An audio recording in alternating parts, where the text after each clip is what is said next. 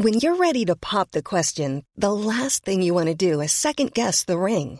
At Bluenile.com, you can design a one of a kind ring with the ease and convenience of shopping online. Choose your diamond and setting. When you find the one, you'll get it delivered right to your door. Go to Bluenile.com and use promo code LISTEN to get $50 off your purchase of $500 or more. That's code LISTEN at Bluenile.com for $50 off your purchase. Bluenile.com code LISTEN. I'm Sandra, and I'm just the professional your small business was looking for. But you didn't hire me because you didn't use LinkedIn jobs. LinkedIn has professionals you can't find anywhere else, including those who aren't actively looking for a new job but might be open to the perfect role, like me. In a given month, over 70% of LinkedIn users don't visit other leading job sites. So if you're not looking on LinkedIn, you'll miss out on great candidates like Sandra. Start hiring professionals like a professional. Post your free job on linkedin.com/achieve slash achieve today. Ryan Reynolds here from Mint Mobile. With the price of just about everything going up during inflation, we thought we'd bring our prices down. So to help us, we brought in a reverse auctioneer, which is apparently a thing. Mint Mobile unlimited premium wireless. Ready to get 30, 30, bit to get 30, bit to get 20, 20, 20, bit to get 20, 20, bit to get 15, 15, 15, 15 just 15 bucks a month. So, Give it a try at mintmobile.com slash switch. $45 upfront for three months plus taxes and fees. Promo rate for new customers for limited time. Unlimited more than 40 gigabytes per month. Slows. Full terms at mintmobile.com. Dagens avsnitt presenteras av MG Verktyg och Göteborgs Måleri. Är du intresserad att vara sponsor till denna podden så kan ni mejla oss på gottannaglenn.gmail.com Svart bara. Svart är superbra.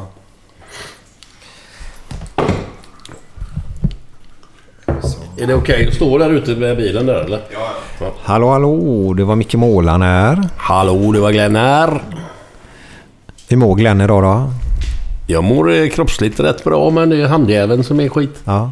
Eh, uttalar man det Nike eller? Nike. Nike ja. Niki.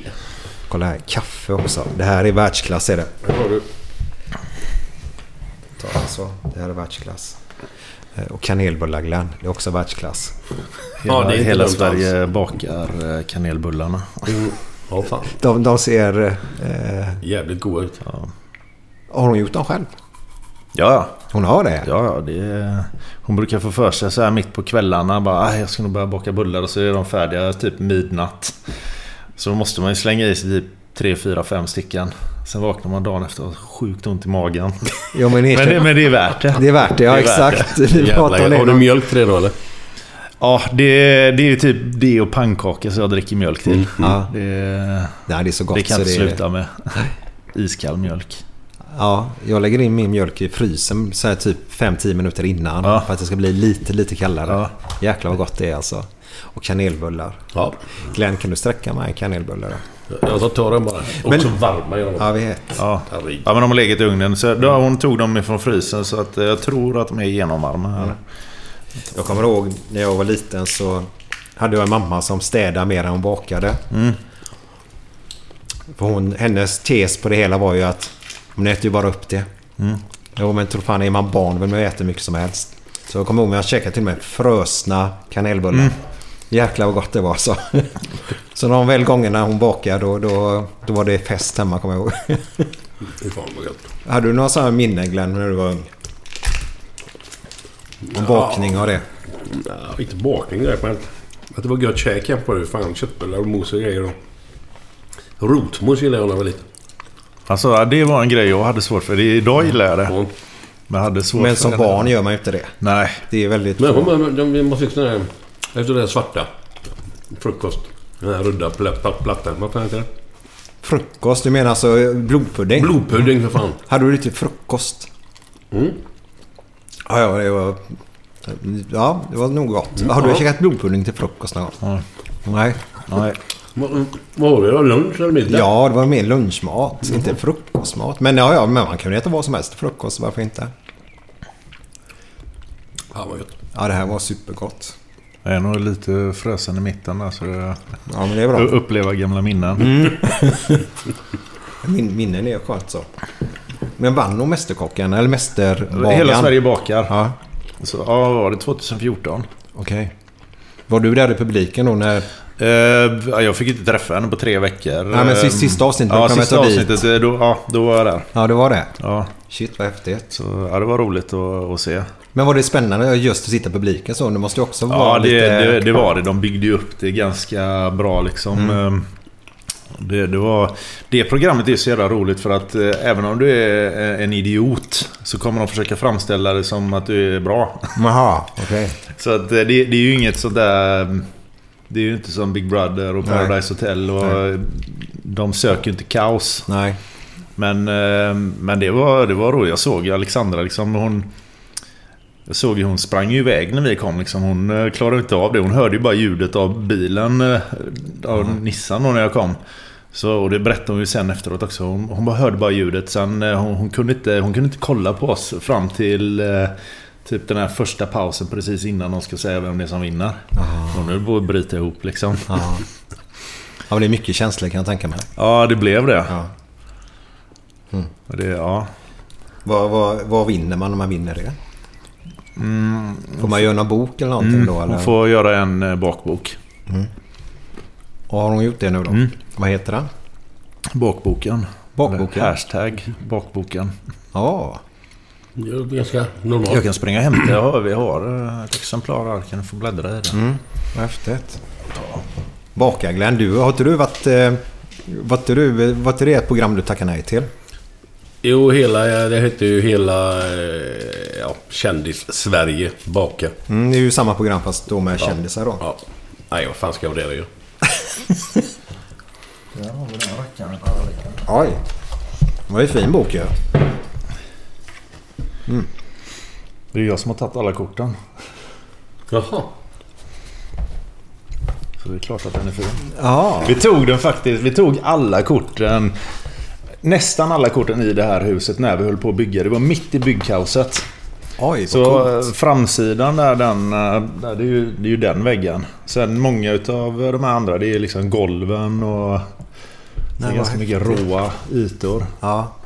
Rått material, det är väldigt... eh, Ja, det är häftigt på något Ja. sätt. Är du en jävel på att ta kort också? Ja, grejen var ju så här, Det är väl egentligen bara att jag var tvungen att lära mig att ta bra kort på tatueringar och så sen så satt jag på en julafton, eh, ungarna var där och alltihopa så jag tänkte jag kanske ska lära mig du vet att ta kort också. Så jag började bara mixtra där med den. Det var en billig systemkamera. Så började jag ta kort och shit det här blir ju bra. Så jag började fatta grejen lite grann av de här olika inställningarna tack vare att jag hade tatuerat. Och... Eh, tänkte så här, äh, shit det här får jag ju spinna vidare på och lära mig. Du vet, visa de här korten för ungarna. Du vet, de kommer ju tro att de hade världens bästa uppväxt. Ja.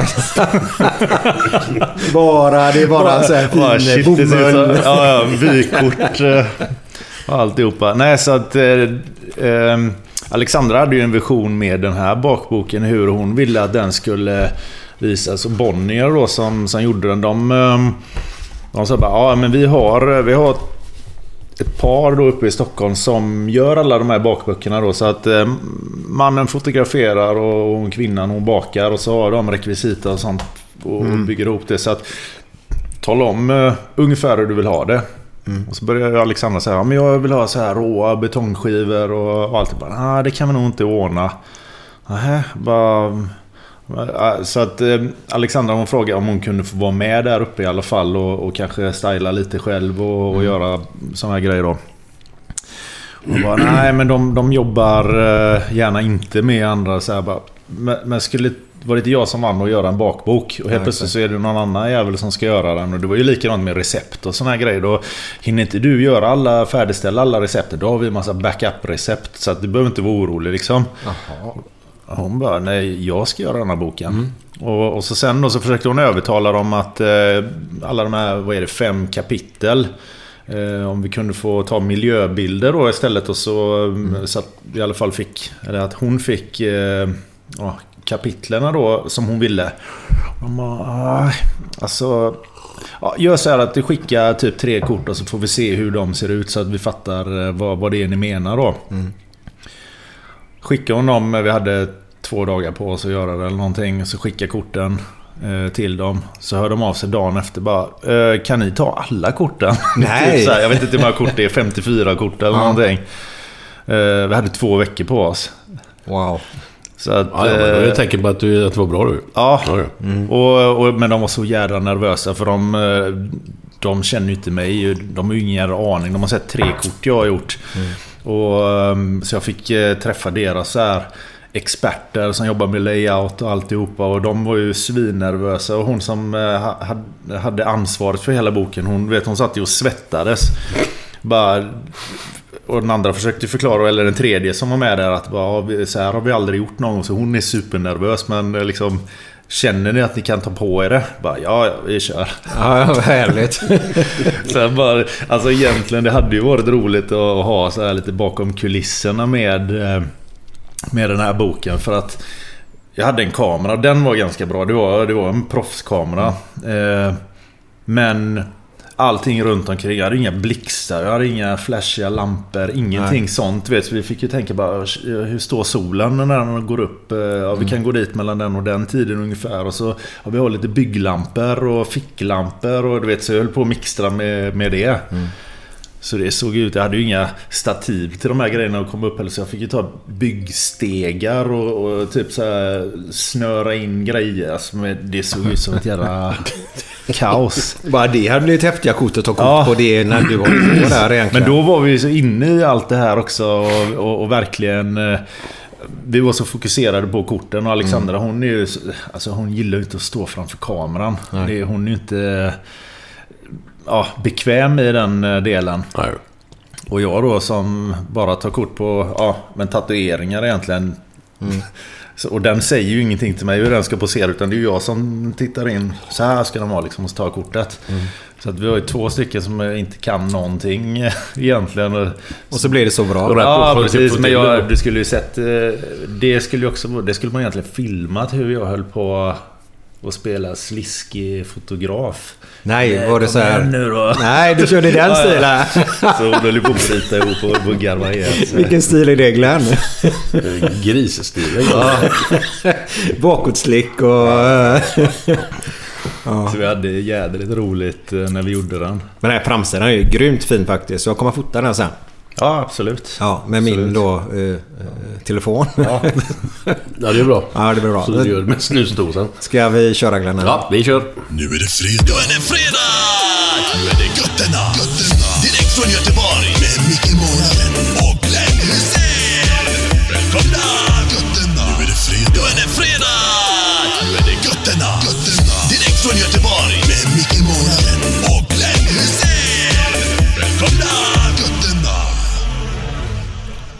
Hallå där! Välkomna till Gött Enna-podden. Den här veckan har vi en kille som är tatuerare. Och inte vilken som helst. Utan detta är Nicky Rosberg. så, nej, förlåt. Vad fan sa jag nu? Rosberg säger du. Den var bra. Den- Den, den- har jag aldrig hört innan. Jag har hört Du eh, kan presentera dig själv. Vad heter du efternamn? Norberg. Norberg Rosberg. Du sa ju Norberg Jo, 88 visst. gånger hit på vägen ja, jag hit vet, vad fan, jag vet inte varför jag, varför jag sa fel nu. Men skit i det. Norberg, förlåt. Finns inte det någon, någon raceförare som heter så? Jo, eh, Picco Trosberg. Nej, inte Trosberg. Picco Picco Rosberg heter han väl? Ja, skit i det Ja. nu. Nicolaudia då? Eller Heter han han? Niki Laudia? Vad heter Är han då? tjej? Vad heter han då? Niki Lauda? Ja. ja, Han gick ju, han gick bort igår. Ja, ja, ja. sorgligt. Ja, tragiskt. Nu har inte jag riktigt... ja, det var en bra öppning på denna, men det var fan, vi kör på. Det var faktiskt därför han fick mitt namn. Är det så? Ja, visst. Farsan var riktig eh, Formel 1-nörd. Och 1975 när jag föddes så, så vann han eh, VM också. Eller ja, han vann Formel 1. Så Han blev jävligt illa tilltagen en gång. Ja. Mm, Han var på att dö ju. det var väl eh, ett år senare där på Nürburgring. Ja, jag vet inte var det var någonstans. Men, men du, hur, eh, hur kom Ja, det men, sig att... Ja, vad, vad, vad, vad, vad var det som hände då? Var det då han eh, brann? Eller Ja, var det det? Han var ju jävligt nära att stryka med. Ja. Blev ju jävligt illa bränd. Kommer du ihåg att du drog en, en liten rolig historia om, om Jajamän, det var förra veckan. förra veckan? Ja. Mm. Ja. På tal om det.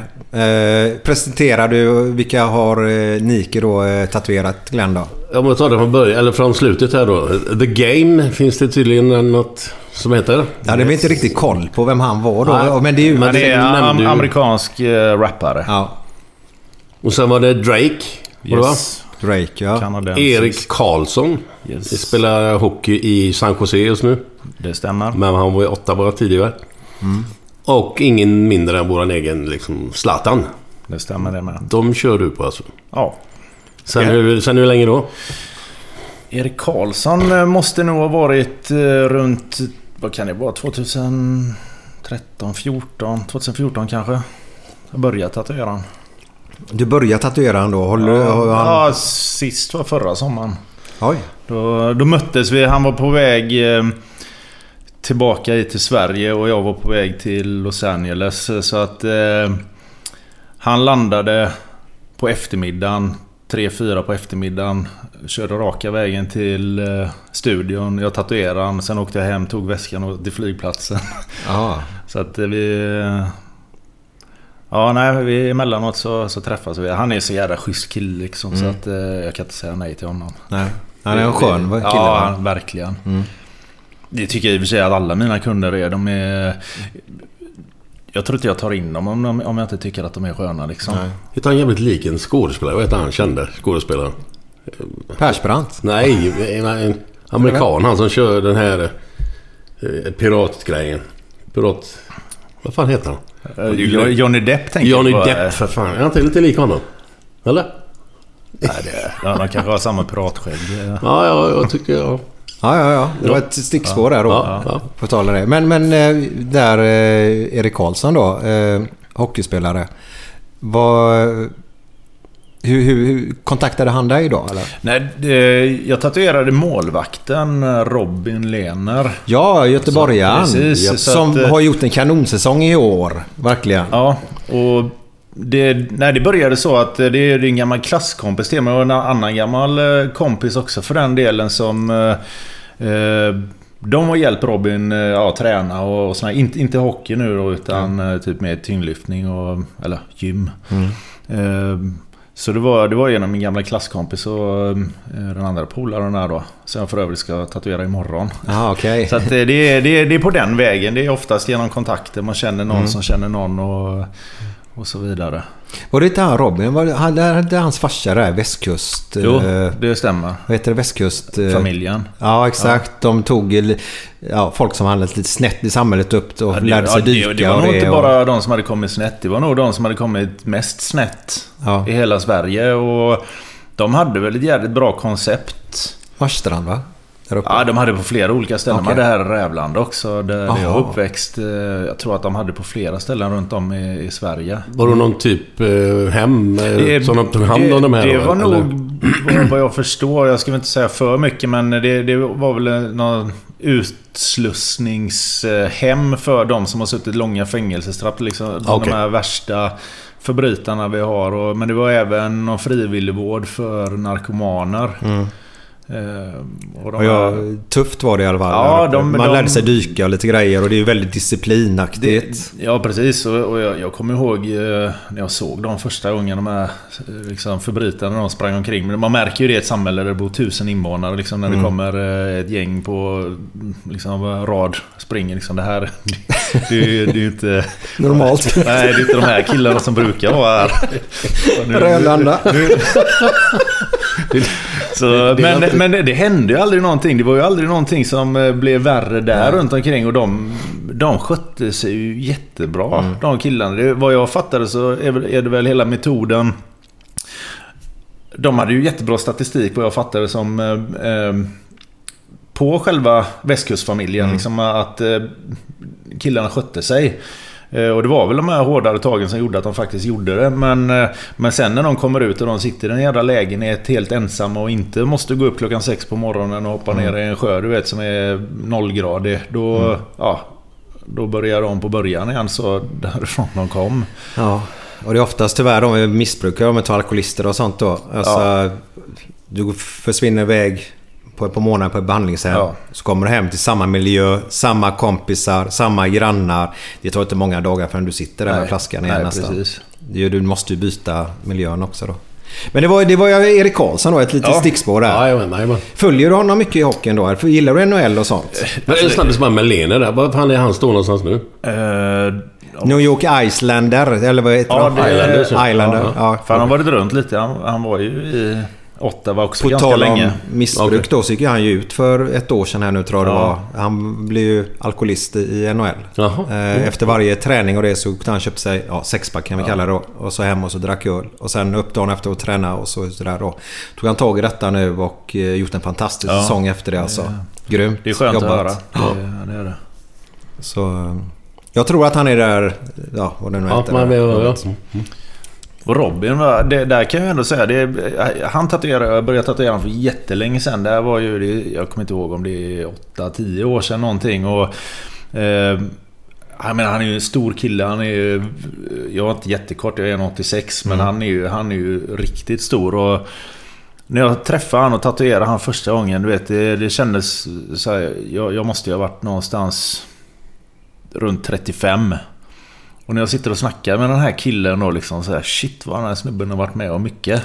Han eh, frågade hur gammal han var. Jag tror han var 21 eller någonting. För- eh, jag- alltså, 21? Bara, det kan inte stämma liksom. Men det, det, det är ju den erfarenheten man får när man är ute och ser Ja, världen. ja. Det, är- det är imponerande. Det är sådana grejer som, som får mig att tända till liksom. Det, det här vill jag veta mer om liksom. Det, Du, du älskar väl att resa så eller? Ja, det, det har blivit så. Det var en lång period jag aldrig reste. Liksom, sen mellan 2001 till 2010 så, Mm. så var jag inte utomlands en enda gång. Jag hade inget behov av det. Jag hade andra grejer att göra. Men, men nu, nu är jag borta hela tiden känns det som. Mm. Men har du studier överallt? Alltså, så, Nej, alltså jag, jag, du- jag har min, min studio här Ja. Mm. i, ehm, i Göteborg. Så det är, det är den som jag driver. Sen känner jag ju hur mycket tatuerare som helst runt omkring i världen. Så att eh, de åker ju hälsa på emellanåt. Men du gör du tatueringar på andra ställen också menar jag? Men när du Eh, åker över till USA och gör någon där alltså? Eller måste alla komma hit? Det, det, ja, de, de flesta kommer ju hit. Ja, för jag vet inte är hur det funkar. Nej, det, ska man åka utomlands då får man söka arbetstillstånd och eh, alla sådana här grejer. Så, Ja, det är så pass. Okej. Du, du får inte ens hålla en tatueringsapparat egentligen i USA då eller? Blir det, vi säger så här, det, det, tekniskt sett så skulle jag ju kunna göra det. Jag menar så länge inte en transaktion sker mellan oss eh, där. Ja, okej. Eh, Jag har ju kunder från hela världen. Jag har ju, även när jag är i USA så har jag kunder som kommer från Tyskland, från Sverige och från Kanada, Brasilien. Eh, Så länge pengarna kommer in på företagskontot i Sverige så, så är det ingen som gnäller. Nej. Jag tänkte det, vi, vi, vi börjar här nu för det här, jag tycker det här är jätteintressant. Själv är jag inte gag- gaddad överhuvudtaget. Glenn har ju en fin som du ska få visa sen. Eh, och du är väldigt stolt över den i alla fall. Ja, jo, Ja. men det är ju inte meningen att jag skulle ha någon egentligen. Nej, men det kommer vi till sen också där. Men jag är ju så intresserad av... Eh, uppvuxen i Rävlanda då, eller? Mm. Men när startar ditt intresse för, för att bli tatuerare? Om vi, om vi börjar där lite grann. Så, så länge jag kan minnas så har jag alltid varit fascinerad av prylar. Och, och någonstans, du vet när man är liten, jag, jag är, går i lekis eller vad, vad, vad det kallades då. Så, så vet jag att det var, det var ett par tvillingar där. De hade en, deras föräldrar hade en Cadillac. Och den var så jävla cool alltså. Och, och jag kommer ihåg, du vet att Eftersom inte vi hade en Cadillac hemma, vi hade en 240. Så, så var, var det ju det här. Så, Det hade vi alla. Ja, precis. Och, och det, det var väl där någonstans. Jag kommer ihåg att jag satt och försökte avbilda den här, försökte rita den ifrån huvudet. Och, och det var ju inte bara liksom... Det var ju först formen och sen hur får man den mer verklig liksom. Redan den här 3D-effekten började ju komma in redan när jag var sex år gammal. Oj, vad tidigt. Eh, och sen vet jag när jag började skolan och sådana här grejer också. Jag fick ju alltid, mina lärare de uppmuntrade mig alltid med de grejerna. Det var en annan kille också som, Erik tror han hette. Han, han låg, han hade ju, vad ska man säga, sin hjärna någon annanstans. Och han tänkte inte som mig utan han tänkte ju på sina grejer och måla robotar och såna grejer. Och han var jävligt duktig på det också. Bara shit, man kan måla robotar också. Så började jag göra det. Och du vet, jag är alltid sån här som... Ser jag någonting bara, det där vill jag också måla fast jag vill försöka göra det bättre. Först likadant och så sen eh, när jag kan måla det likadant, då, men hur gör jag den bättre? Ehm, men eh, jag, har alltid ritat. Det, ehm, sen Erik flyttade från klassen. En annan eh, polare, Henke, han, eh, han och jag satt och ritade hela tiden. Vi, sen började vi spåra ut och börja måla graffiti. Ja, ja, men det tillhör väl ungdomsåren också? Ja, precis. Och... ehm, Nej, på den vägen är det. Och sen när jag var 15 då var jag tvungen att någonstans gå in och välja en, en linje. Jag skulle gå på gymnasiet och fanns ju ändå estetisk praktisk på, på Schillerska. Så, så jag tänkte den kommer jag in på. Men jag kom inte in på mina betyg. Så att, ja, ja farsan sa det. Du får ju bara göra inträdesproven då. Ehm, och det var nog så första steget där jag verkligen började... Nu får jag nog steppa upp lite här liksom och börja måla ännu mer realism. Ehm, Men då var det ju också olika tekniker. Det var ju allt ifrån akvarell till blyerts till kol. Ja. Kom, kommer du ihåg den es- estetlinjen där? Vilka grejer fick du teckna av när du var där och gjorde det provet? För du pratade om Ja. ett prov, för att komma in på estet så kan man även få göra ett prov och se hur duktig man är. Inte Ja. bara teoretiskt utan praktiskt också va? Precis, det, det var ju det eftersom mina betyg inte räckte till så var jag ju tvungen att göra det. Och då kunde du med, med de betygen du fick på, på de här, jag tror att det var tre grejer. Det var någon lerfigur som jag skulle skulptera. Ja. Eh, Det var något stilleben. Jag skulle rita av, jag kommer inte ihåg vilken teknik det var vi hade på det. Sen var det någonting mer, men jag, det har jag glömt av. Men jag vet att på, på alla de här testerna så var det, det var jag en till eh, person. Vi, vi hade högst betyg utav alla som gjorde de här testerna. Och, och då räknar man ju den här 1-5 skalan. Och även om jag hade fått maxpoäng på det så kom jag upp till så här 4,6 i betyg. Det tycker man ju ska ju räcka. Men 4,7 var, var Nej. inträdespoängen. Den var så jädra populär. Så att jag kom in som reserv och det betydde ju att jag fick gå eh, social eh, linje istället på Nej. Men var det bara för att det var så mycket folk som, som ville vara, vara på den Typ här tre år, tre år senare, då räckte det att du hade 1,8 och komma in på den jävla linjen. Oj.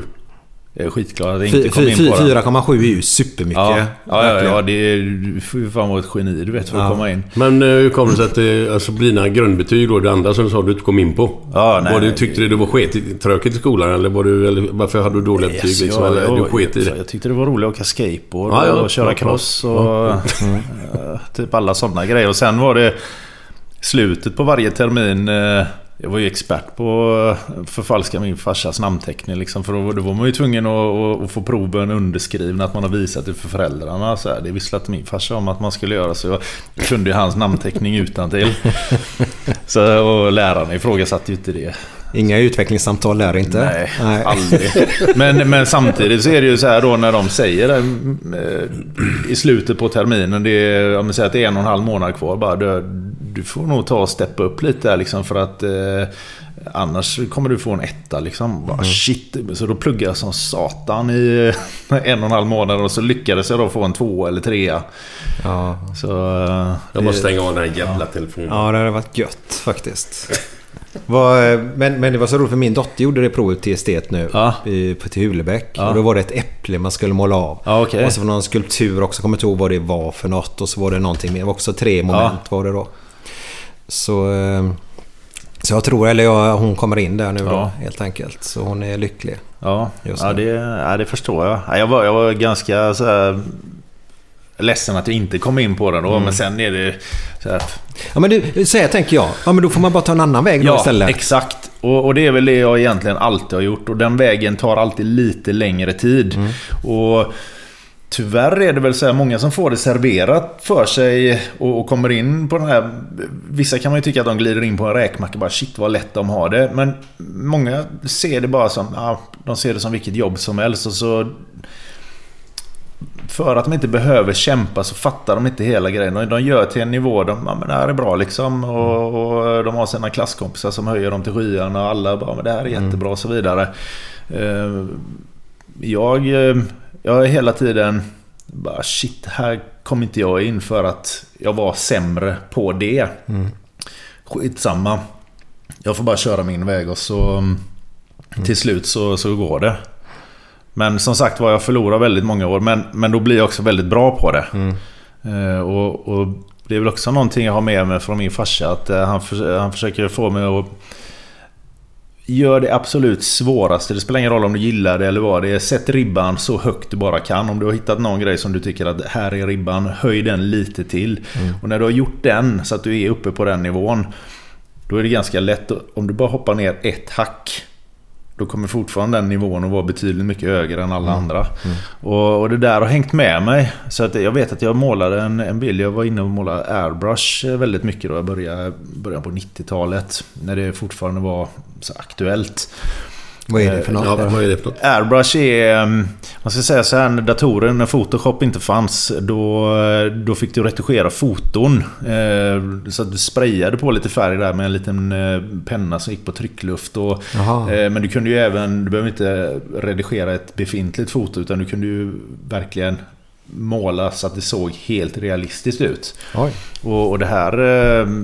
Jag vet på 70-talet då började det bli riktigt populärt de här grejerna. Då började du se de här konstnärerna som verkligen eh, körde riktig realism. Sen eh, är det klart att det är väldigt dyrt att, att, beställa då en, eh, eh, en illustration. Och, det tar väldigt lång tid att få resultatet också. Så att det är ju väldigt få, det är ju, ja men tänk alla gamla filmomslag med Indiana Jones och allt det där. Det, det där är ju blandat med airbrush. Gamla Ja. Star Wars, eh, allting. eh, Okej. Tillbaka till framtiden. Det är samma kille som har gjort alla de... eh, Ja, för nu säger tillbaka till framtiden och just Indiana Jones så Ja. ser man nästan det Ja, i... men även Star Wars. Det är, det är samma illustratör på, på alla dem. Och, eh, han var ju en av de duktiga. Nu var inte han... Han jobbar ju inte med superrealism utan han jobbar ju så att det även fanns en, en känsla i det. Det där var hans stil. Eh, sen kom ju datorn och tog över i slutet på 90-talet, början på 2000-talet. Då, då dog airbrushen ut helt. Den, ehm, eh, jag tror musten gick ur mig också 97. Var det nog. Det var tredje året på raken så jag var med nere i en av de här... Det var världens största airbrushmässa. Den är ju typ som... Vad kan det vara? Som en och en halv eh, eh, Svenska mässan. Oj. Här i Göteborg. Så det är ju rätt stort. Vart var det han? Vilken Eh, stad? Dortmund. Okej, ja. Och eh, varje år så var det 3000 sökande då eh, från hela världen som ville vara med på en tävling. De skickar ut eh, ett speciellt papper eh, till alla då som var med och så får du fyra teman att välja på. Och sen målar du eh, din bild och så skickar du in den och sen väljer de ut, och är det 25-30 stycken som får vara med på en utställning. Och eh, de två första åren så blev jag diskad eh, för jag, de tyckte inte att jag höll eh, mig till, till ämnet riktigt. Men tredje året då tänkte jag, ja men nu, nu jävlar, nu får jag skärpa mig. Så att jag gjorde världens jävla grej. Och du har bara en månad på dig att göra den. Skicka ner den och alltihopa. Den kommer med på utställningen. Eh, och givetvis där så är den enda som blir stulen. Nej! så bara... Det- Nu, nu hade jag ju gått en fotograf innan också så jag har ju väldigt bra fotografier liksom, som är tagna med en Hasselblad där och alltihopa. Så att eh, jag, den finns ju kvar men inte i original. Det är Nej. någon annan jävla tysk eh, Som sitter på den som nu då. sitter med den ja. Och det, det var så här, det, det kändes liksom... Jag hade så jävla svårt att skilja mig från de här grejerna. För det tog ungefär en månad att, att göra en tavla. Sen behövde jag vila. Typ en månad eh, rehabilitering för det, det var så psykiskt påfrestande. Och det var det jag skulle komma till där när min farsa sa till mig det, att sätta ribban här uppe. Och jag kommer ihåg att jag la en av de här första eh, tavlorna som jag gjorde och det tog mig ett halvår att göra. Om jag då säger en månad, eh, då, då är det ungefär fem timmar om dagen. Måndag till torsdag ungefär. Eh, och den här, den här det var en, en eh, genomskärning på, på en Limanbil. Som, som Nissan har tillverkat då från 89 eller någonting.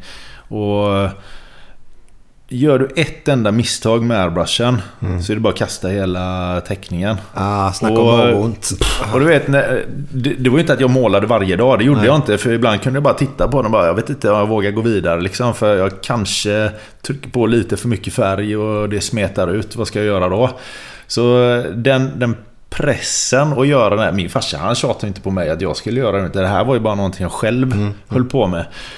Eh, han hade ju däremot fixat så här stora jädra ritbord som jag kunde klistra upp grejer på. Så det var ju som en professionell eh, reklambyrå typ hemma. Och jag tror jag la 60 timmar på den totalt. Men under ett halvår. Och Jag var så jädra glad eh, när jag var, när jag var färdig med den. Har du kvar den? Ja, ja, ja, det har jag. Den... eh, Fast jag undrar om inte den... Jag tror att den är hemma hos farsan. Den, kan, den kan ligga här. Eh, Jag kan leta efter den sen. Eh, Men efter det, då blev faktiskt allting lättare. Ja. Jag vet att det här var i samma veva som Volvo släppte någon ny lastbil och de skulle ha någon utställning på Heden och jag fick frågan om jag kunde göra en illustration av den. Jag bara brände ihop den på två dagar, det var inga problem alls. Åh, härligt. Så det, där kände jag verkligen det här, men det, det, det ligger någonting i det han säger. Liksom, eh, lägg ribban där uppe och sen kan du eh, hoppa ner ett steg. Och sen, men sen så stannar du på den. Sick- sick- Sicken härlig pappa du har. ja, nej men det... När man gav dig förutsättningar Ja. som du sa där att inte pressa dig att måla. Nej. Men han gav dig där, du, du sa att du hade satt upp, Ja, ja, så det blev ju som en studio nästan eller? Ja, ja, ja. Det var, det var liksom ett gammalt ritbord som han Ja, hade köpt ritbord. ut ifrån eh, Volvo lastvagnar där någonstans. Men det var ju på deras... eh, Så alltså, det, var ju, det var ju proffsgrejer var det ju. Ja. Även om den kanske var från 60-talet, vad vet jag. Men, Ja, men Vad det, säger, mo- vad säger morsan i det här sammanhanget då? ja, det, nu... eh, Ja, men det, det, ja, typ. det, ja, nu sa hon... Efter de här kampanjerna som jag har varit med på nu. Så sa hon att hon skulle börja leta reda på de här gamla teckningarna och kolla om hon kunde kränga dem. så hon kan flyga iväg och resa till Japan. vad är det för kampanjer? Eh, det var Jotex var det som... Eh, de, de kontaktade mig och Alexandra och ville göra en... Eh, komma hem och typ styla vårat hus. Ja. Så ja, det kan du väl få göra. Jag gick in och kollade på... Är det det med möblerna där Ja. som säljs och detta också eller? Det ja, det? det, där, det var en välgörenhetsgrej. För de frågade om jag eh, efter eh, alltihopa det att vi hade kommit överens om eh, Ja men de, de ville fixa köket, vardagsrummet, eh, uteplatsen, eh, vårat sovrum. Bara, det är bara kör på. Men så, så frågade de det om jag ville vara med på en sån här välgörenhetsgrej också. Det, jag, jag brukar aldrig vara med på det. Jag, eh, jag betalar så jävla mycket skatt ändå. Så, eh, men, men det här kändes ändå... Konceptet på det att de, de står med ett par möbler och sen eh, får jag göra vad jag vill med det. Och sen eh, får jag välja var pengarna ska skänkas någonstans. Ah. Där då känner jag då... mm, Jag, vet, jag, jag har lite koll på du vet, grejer som, som jag förespråkar och, och då vet jag liksom att det här företaget kanske inte ens behöver de här pengarna men, men, men jag känner att det lilla jag kan hjälpa till med det skickar jag gärna dit liksom. Eh, Och jag tycker att det är ett företag till exempel som, som de gör verkligen någonting bra och, och det kan verkligen förändra världen. Mm. Och de, de ligger verkligen i framkant i förhållande till många andra. Men de här andra företagen When you're ready to pop the question, the last thing you want to do is second guess the ring. At Bluenile.com, you can design a one of a kind ring with the ease and convenience of shopping online. Choose your diamond and setting. When you find the one, you'll get it delivered right to your door. Go to Bluenile.com and use promo code LISTEN to get $50 off your purchase of $500 or more. That's code LISTEN at Bluenile.com for $50 off your purchase. Bluenile.com code LISTEN. I'm Sandra, and I'm just the professional your small business was looking for. But you didn't hire me because you didn't use LinkedIn jobs. LinkedIn has professionals you can't find anywhere else, including those who aren't actively looking for a new job but might be open to the perfect role, like me. In a given month, over 70% of LinkedIn users don't visit other leading job sites. So if you're not looking on LinkedIn, you'll miss out on great candidates like Sandra. Start hiring professionals like a professional. Post your free job on linkedin.com/achieve today. Hey there, it's Michelle Norris. I'm host of a podcast called Your Mama's Kitchen. When I travel, I'm usually looking for a way to find a taste of home when I'm not at home. And one of the things I love to do when I am at home is entertain. And Airbnb allows me to do that. When I was in California recently, I rented a house that had a great kitchen. And when we were sitting around the table, we're all thinking, we're in someone else's house. Someone could be in all of our homes as well. If you have a home, but you're not always at home, you have an Airbnb. Your home might be worth more than you think. Find out how much at airbnb.com/slash host. De, de, de säljer luftslott och det är de som typ TV4 och SVT gör eh, du vet, reklam på på nyheterna och såna grejer. Men de bryr sig inte om de här lokala som vi har. Och det är väl lite det där eh, som är då med välgörenhet. Att vi, vi ska hela tiden hjälpa allting som är så jävla långt borta. Eh, istället för att kolla vad vi, vad vi faktiskt har här som vi behöver göra. Eller som vi, som vi kan gå in istället. Som man kan hjälpa på- Och de kan hjälpa sen i sin tur. Ja men så är det. Man tittar alltid längre bort och tror att ju längre bort jag hjälper någon ju, ju bättre är? Men det precis. ju... Medan, medan jag tänker, jag, jag vill gärna se också. Jag har ingen aning om jag skänker pengar du vet, till vad fasken som helst. Jag har ingen aning hur, hur, hur lite pengar det är kvar när de, när de verkligen kommer till sin Mm. nytta. Då. Här vet jag att det går direkt till källan. Ja, jag hörde en, en, om vi tar Rädda Barnen. Eh, så var det för att ordföranden där ska få ut sin lön varje månad så behöver de ha 1300 bidragstagare som skänker 100 kronor i månaden varje månad. Bara för att ordföranden ska ha ut sin, sina pengar varje Röda månad. Korset. Ja. Och det tycker jag är ju sorgligt. Men Ja, så är det. Det, Så det, är ju så, det är ju så det är. Det är ju klart att det kommer in ännu mer pengar där. Så det finns väl någon Ja. form av balans i det. Ja, och vad jag det. förstår så, så, så finns det väl även eh, krav på dem. Eh, att inte för mycket får gå till dem. Nej. Men, men det är, jag, jag ogillar det fortfarande. Men återigen, Mm. nu har vi fått storyn där. När började du tatuera? Jag, jag hade kunnat börja tatuera redan eh, innan jag började med airbrush där i början på 90-talet. Men eh, du vet mina polare de bara vi, vi köper en utrustning eh, till och så får du börja tatuera på oss. Ah, vad härligt Och det de, låter. de, de, de tjatade och jag tänkte bara Jalla fasken inte börja tatuera på er. Bara, vad, fan, jag vet inte ens hur en tatuering ser ut. Nej.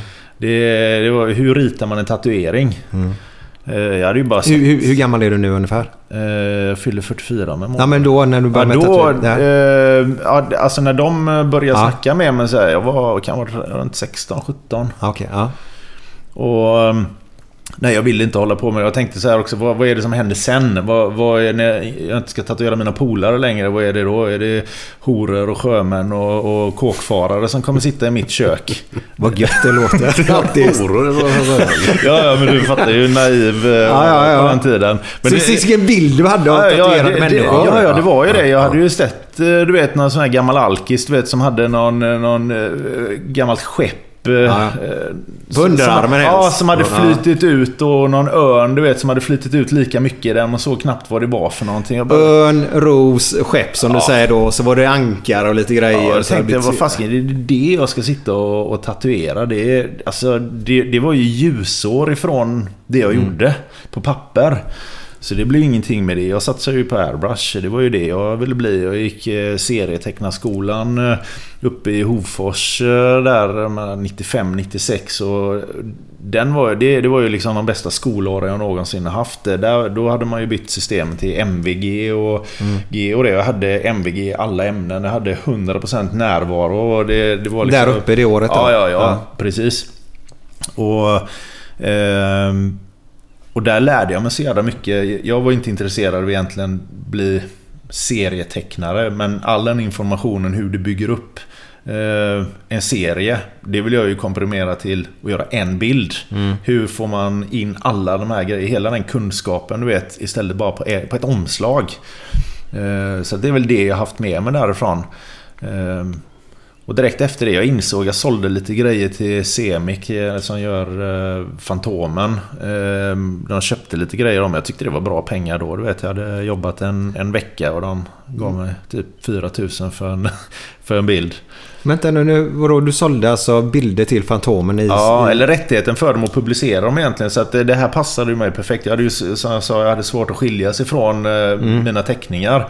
Och ehm, har man då suttit eh, och ritat den där och så vill man inte sälja den så är ju som illustratör är det ju perfekt för att du säljer egentligen bara rättigheterna till bilden så de får låna den.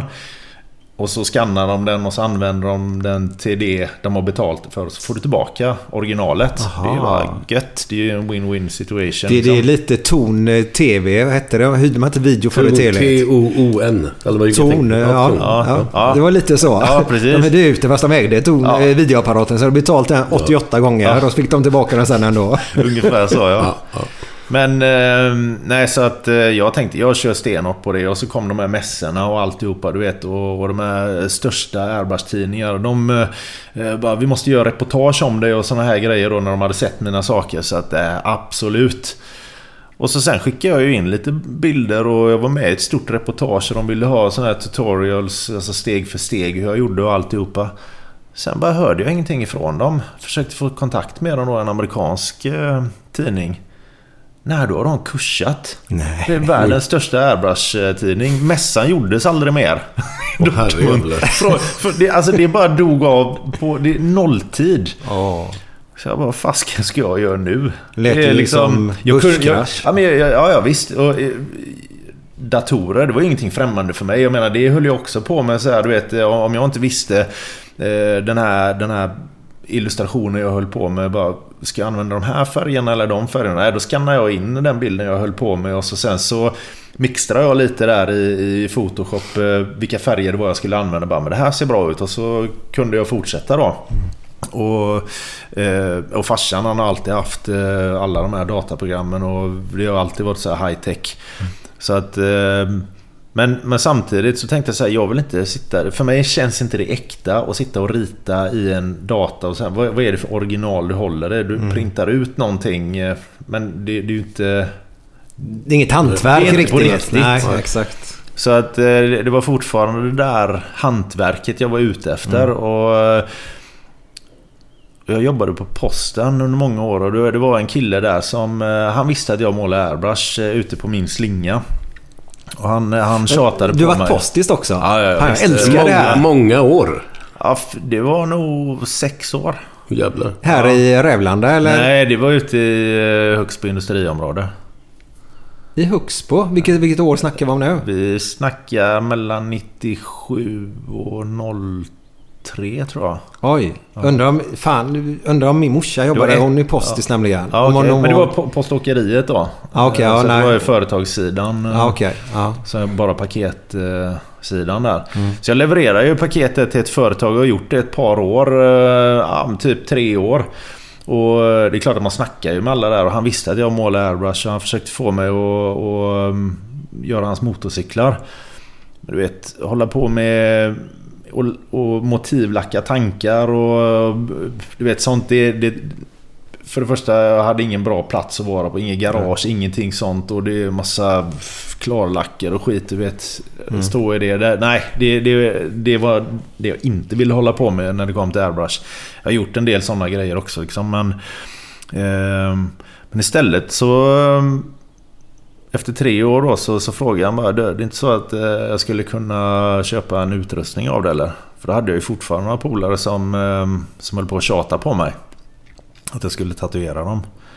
Och han bara, jo jag kan sy ihop ett paket till dig men, eh, men du måste ju ha ett reggat företag och, och du måste ju ha gått de här eh, ja, hygienutbildningar och gärna där dermatologi och såna här grejer. Men han sa, det kan jag hjälpa dig med, det är inga problem. Så här, och... Eh, Ja, absolut. Min plan var ju bara att sitta hemma i köket eh, och köra på polarna. Men eh, är det det som krävs för att, för att få, få köpa av honom så absolut. Företag hade jag ju redan, illustrationsfirman, så att det var, kunde jag ju använda den bara. Eh, Jag läste och pluggade de här grejerna med hygienen och allt det här med dermatologi och alltihop. Och, och typ sex månader senare så kände jag mig, nu är jag fan redo liksom. Så jag gick och snackade med honom och förväntade mig typ att han skulle hålla ett jävla förhör med mig för att jag skulle bli en hemmapulare. Eh, och jag tänkte, fan, ja... Nu är jag redo liksom. Ja, ah, gött. Eh, jag sitter ihop ett paket till här. Han frågar ingenting. Bara, vill, vill du inte se eller vill du inte... Nej, det skiter jag i. Jag, jag vill bara vara liksom eh, ren mot branschen så att inte jag får skit att jag sitter och säljer till hemmapulare. Det, det var bara det han tänkte. Då kan han ju ändå stötta sig bakom att jag har den här utbildningen och jag har ett företag. Alltså har han gjort alla rätt. Och jag kanske inte hade behövt hålla på i, i sex månader men, men det är det här också. Ska jag bryta den barriären liksom på huden och hålla på där med blod och såna här grejer. Det är, det är jädrigt lurigt alltså. Så jag, jag är glad att jag, jag tog det på allvar. vad, vad, vad är, du pratar om den renlighetskursen då där. Vad, vad är det för kurs man går då? Vi säger så här, det här är ju en kurs egentligen som... eh, som han har ju sammansatt eh, kurser för han hade kursplaner och såna här grejer också. Så att jag fick ju egentligen eh, typ 74 A4-sidor med eh, mikroskopisk text. Och Ja, okej. allt det här baseras ju på eh, studier som är gjorda runt hela världen. Mycket genom Karolinska sjukhuset och såna här grejer. Med, så, så att eh, den var väldigt genomgående. Ehm, Ja. Vad härligt. Och Ja. Glenn, vet du vad? Nej. Det är ju fredag då. Då ska Ja. man fredagsduscha och det är också jäkligt Det är viktigt. Och fräscht. efter det så sätter man i hörlurarna i där och så kör vi lite fredagskänsla. Yes.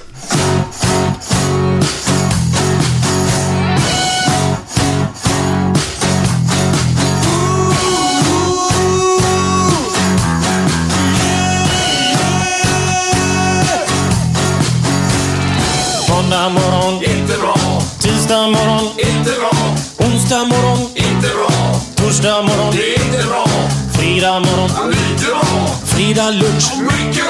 Fredag eftermiddag, underbart. After work med karaoke. Man får en öl och pyttipanna. Fredag kväll och livet leker. Man kan inte säga annat än att jag har det gött nu!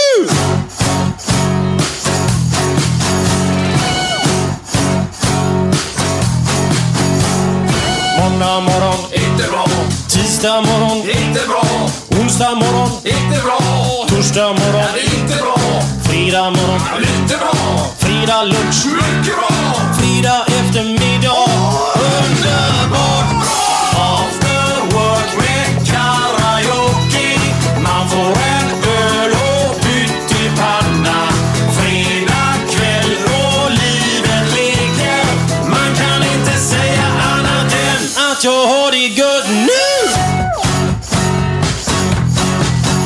Björn Rosenström.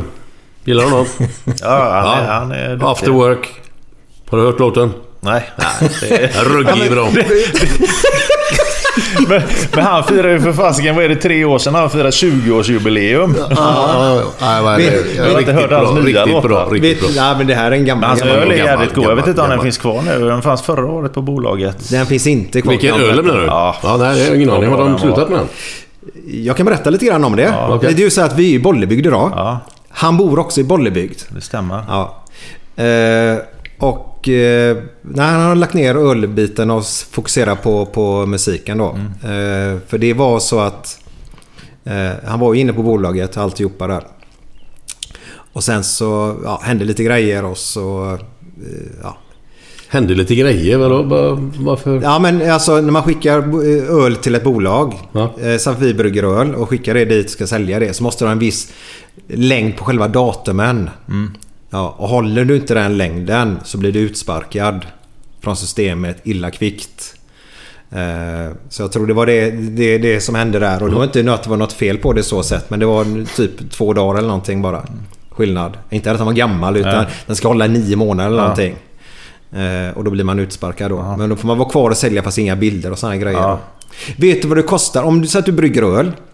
Och så har du, vi säger 100 000 flaskor. Och så, så, så är datumen inte håller så du kan inte sälja dem. Vet du vad du får betala för att hälla ut den ölen då?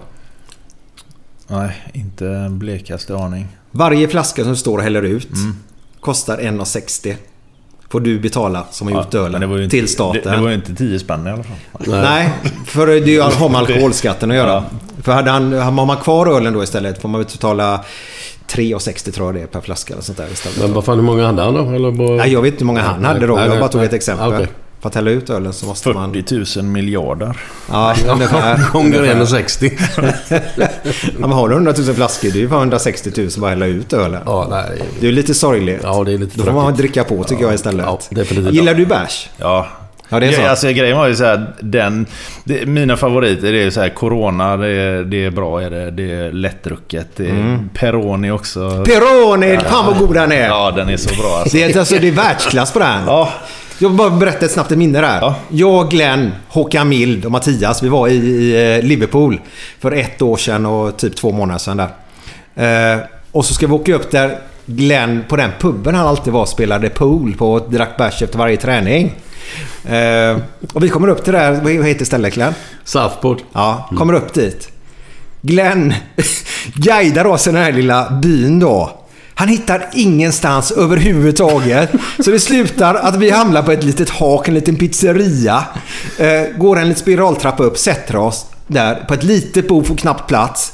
Och dricker Peroni hela kvällen. Och vi hade så jävla trevligt. Så Peroni är... Ja, det är fint är det. Ja, det är jättegott. Ja. Jag drack min första i London eh, också. Det är så här, vi hamnade på någon pub och så bara, ja, men den ser god ut. Och det är Mm. likadant där. Det är, Peroni skapar bra minnen. Ja, det gör det.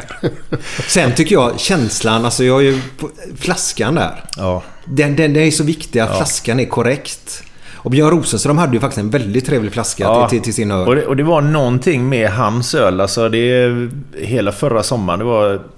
Alltså jag köpte, jag brukar aldrig köpa lådor liksom, men av hans öl, jag, jag köpte lådor. Och grejen var så här, du kunde dricka hur många som helst. Du blev inte bakfull eller? Nej, det, det, det, det blir dri- dricker jag sex öl och någonting så, så känner jag ju av det dagen Ja. efter liksom. Men, eh, men jag vet inte vad det var de hade gjort. Ja, jag, jag gillar hans öl Ja. väldigt mycket. Vi hade ju det när vi hade vårat event Jajamän, också. jajamän, jajamän. Eh, riktigt god öl. Så vi får se om han kommer tillbaka med Ja, det den var ju sen. synd att den eh, slutade göra så. Ja, men han kanske kommer tillbaka Ja, sen med ja, den där. ja, ja. Han ska satsa på musiken nu lite grann. Det kommer lite nya låtar. Ja. Så med Corona där, kör du citron i också då eller? Lime. Lime? Ja. Var, Sen- var, varför gör man det förresten? Förhöjer det smaken på något sätt då eller vad? Ja, jag tycker att det smakar eh, bra med, med, med limen till det. Men jag, jag vet inte, jag har hört en historia att förr i tiden för att hålla flugorna borta från den så, så satte man i en, eh, en lime där. Mm. Någon mexikansk tradition. Jag har ingen Ja. aning om det stämmer. Jag Men de kom ju inte. i flaskan i alla fall. Nej. Den sitter iväg. Nej, nej, precis. Ja. Men eh, nej, sen, sen är det väl också den är glutenfri. Så att... Eh, Jaha. Har du problem med det eller? Nej. nej, nej. Nej. Men nu... Men så, det är så Försäkringens jädra inne. Nej, det är, det är, som jag sa, eh, jag, jag kan käka fem kanelbullar på kvällen och sen ha så ont i magen dagen efter. Så det är, alltså det är klart att det påverkar mig. Ja. Men eh, nej, jag tror inte öl... har Jag aldrig reflekterat Nej. över det. Men, eh, men Corona ska vara glutenfri. Ja, ja, men det är ett bra argument för att dricka den. Förutom i Brasilien. Där är den inte glutenfri. Så jag vet inte Va? vad de... Men den smakar likadant. Oj. Ja. Men vad då kan de göra... Ja, Det, det, det, det är väl det den är gjord på, på majs. Ja, I eh, USA och Mexiko. Ja. Ja, vad är det? Amerikansk Ja, är det va? Eller ja. mexikansk? mexikanska. Ja. Men eh, i Brasilien så är det väl vete då. Mm. Gissa. Mm. Är den starkare där eller? Eller är det samma? Nej, då vet jag. Jag tror inte ens jag har hittat... Eh, Det står inte på ens en gång. alkoholprocent. Ja, det är bra. men, men den smakar lika. Men det, det står klart och tydligt att den innehåller eh, gluten. Du har ju helt klart fått en kopia där i Brasilien måste det vara. Men Glenn, har du lite Ja. nivåsättning till oss idag? Eh, vi ska väl se om vi kan hitta något här. Se vilket Vad, kan vara vad, tycker du eh, om, om eh, sån här Göteborgshumor kan man väl kalla det?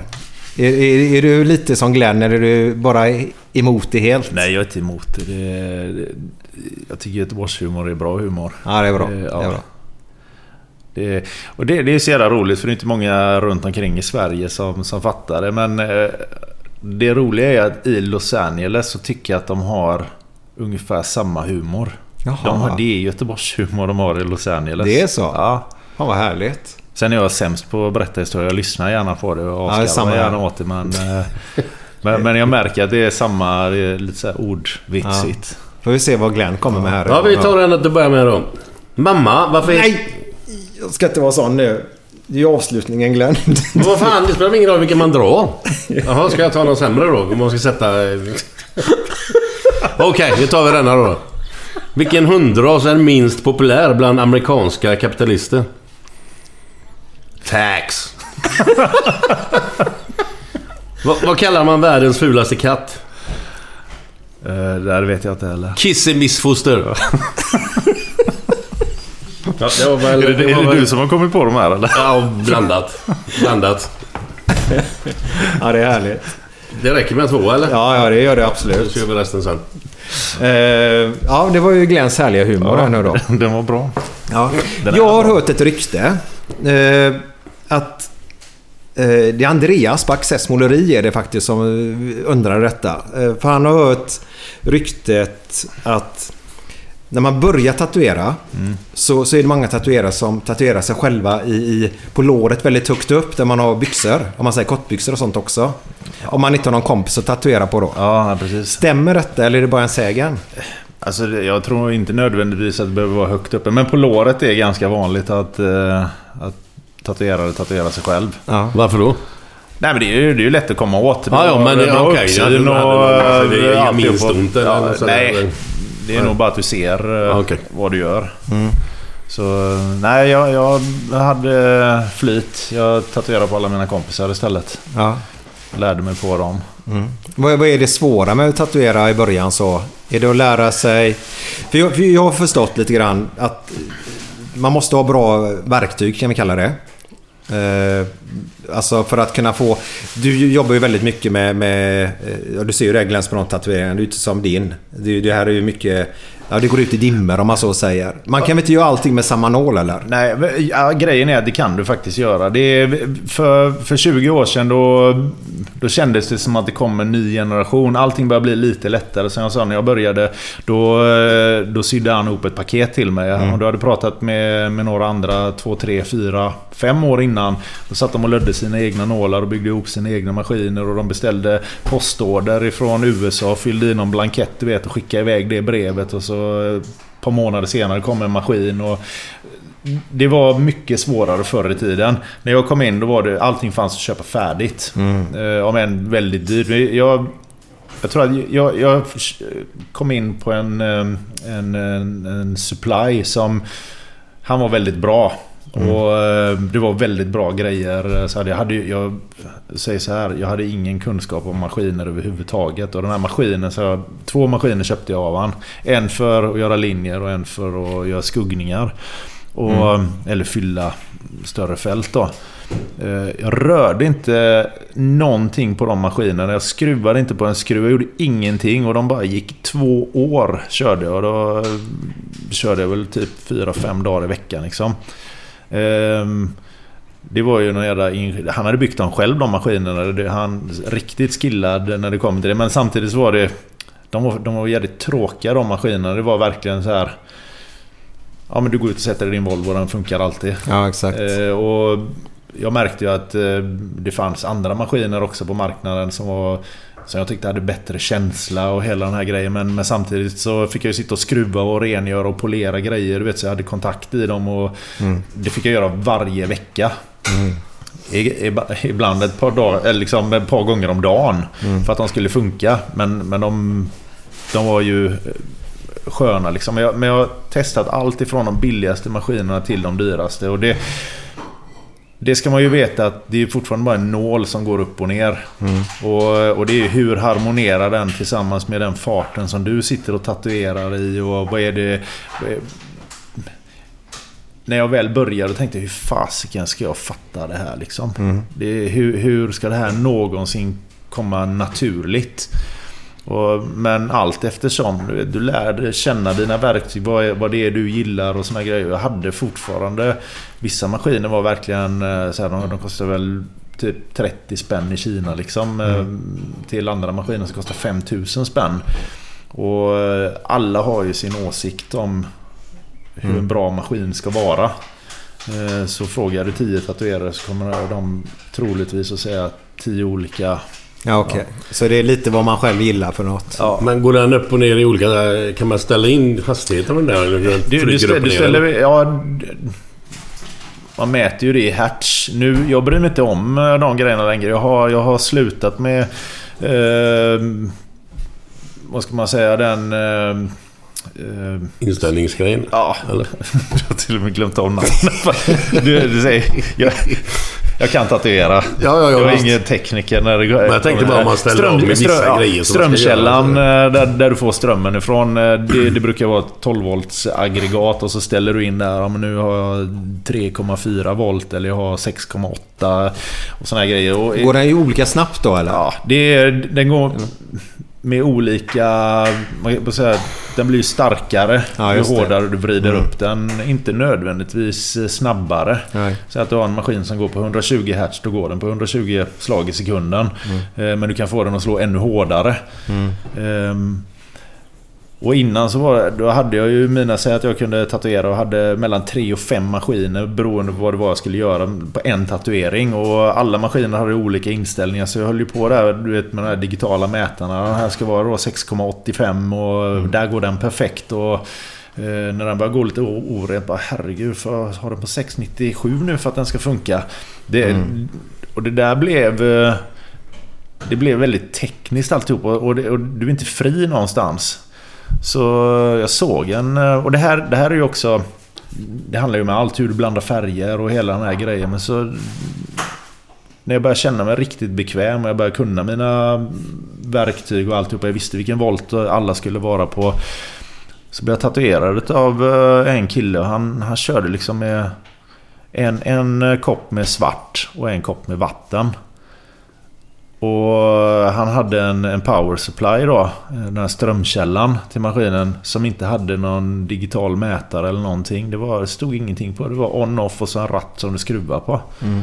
Och det var en liten väckarklocka för mig. eh, För han, han är så... Även om du inte gillar hans tatueringar så är 100% av hans tatueringar är perfekt gjorda. Och det är, det är en balans i hans tatueringar. Och han är bra tekniskt och, och alltihopa. Så att... Nej, det blev en riktig väckarklocka så att jag, jag, började, jag köpte en likadan power supply som han hade och så började jag köra på en känsla istället. Mm. Och, och där är jag nu idag. Jag har ingen aning vad jag kör på för styrka på mina maskiner eller någonting. Utan du, Vad- du känner det helt enkelt. Ja, jag känner vad det är jag vill ha. Ja. Men det är givetvis erfarenheten. Ja. eh, Nu har jag tatuerat i, i 18 år. Ehm, Då, då är det här, den, det här första nålsticket och, och köra ner eh, en nål i en hud. Och inse dagen efter eller veckan efter då när jag tittar på den. Det var ju ingen färg som fastnade. Hur fasken få in färgen i huden? Det är faktiskt bra faktiskt. För, för om man inte får in den riktigt så bleknar den väl Ja, ganska ja, snabbt ja. va? Det såg ju för jäkligt vad, ut. vad var det första du gjorde då? Den Jag första gjorde en grejen du stor, gjorde? eh, vi, eh, jag var jätteinspirerad utav de alla, alla de här freestyle motocrossåkarna från USA. Eh, så här, riktiga hårdingar och de eh, hade ju ganska stora tatueringar. Och de, eh, de tänkte lite grann utanför banan. Många av dem är från Kalifornien. Så, här, så att jag hittade inspirationen, en stor text som han hade i hela jävla ryggslutet. Liksom, som när han hade på sig crossbrallorna så stack den upp eh, ganska Som kalsongerna gör idag på Ja, banor. ja fast, här Ja, fast drog ju, ja, det, och Ja. det, det såg ju bara, det såg ju knappt vad det stod men det var jädrar vad coolt liksom. Det var nytänkande. Så att eh, vi, vi utgick ifrån den och så tog eh, en gammal polare här eh, i Bollebygd då Tog hans efternamn och så satte vi på den här stencilen och... Ganska bred kille. Jag, jag valde ju givetvis det, det är en av de största snubbarna jag kände. Det var 120 kilo muskler. eh, Så här, Mm. Älskar att vara på gymmet. Jag, och jag, kände, jag hade känt han i något år eller någonting då. Och eh, jag tänkte så här, nu får jag fan skärpa till mig alltså för att... Eh, om jag gör fel nu, han slår ihjäl mig. Risken är stor.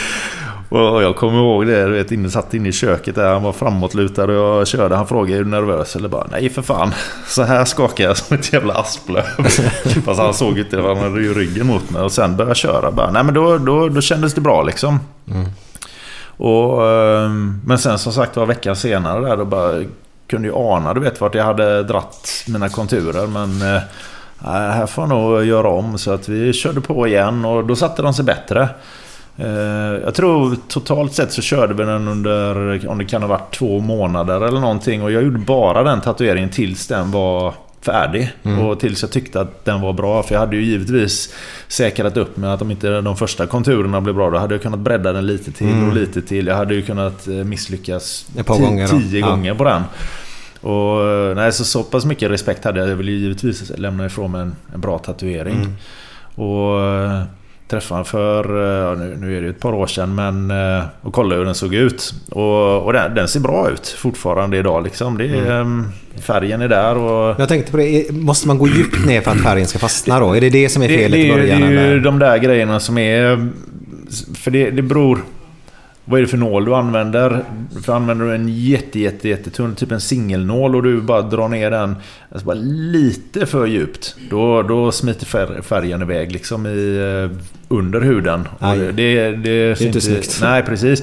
Men samtidigt så kan du köra ännu hårdare med en, med en jättestor nål och, och där kan du tycka men herregud, här får jag trycka på hur mycket som helst. Den sätter sig inte. Så att eh, det är... och Huden är olika tjock överallt på kroppen. Du har allt ifrån underarmarna då säger vi att Mm. eh, det här andra lagret som du ska ner i huden då det är ungefär en millimeter i tjocklek. Medan sen om du går på ryggen då, då snackar vi upp mot en 5 millimeter.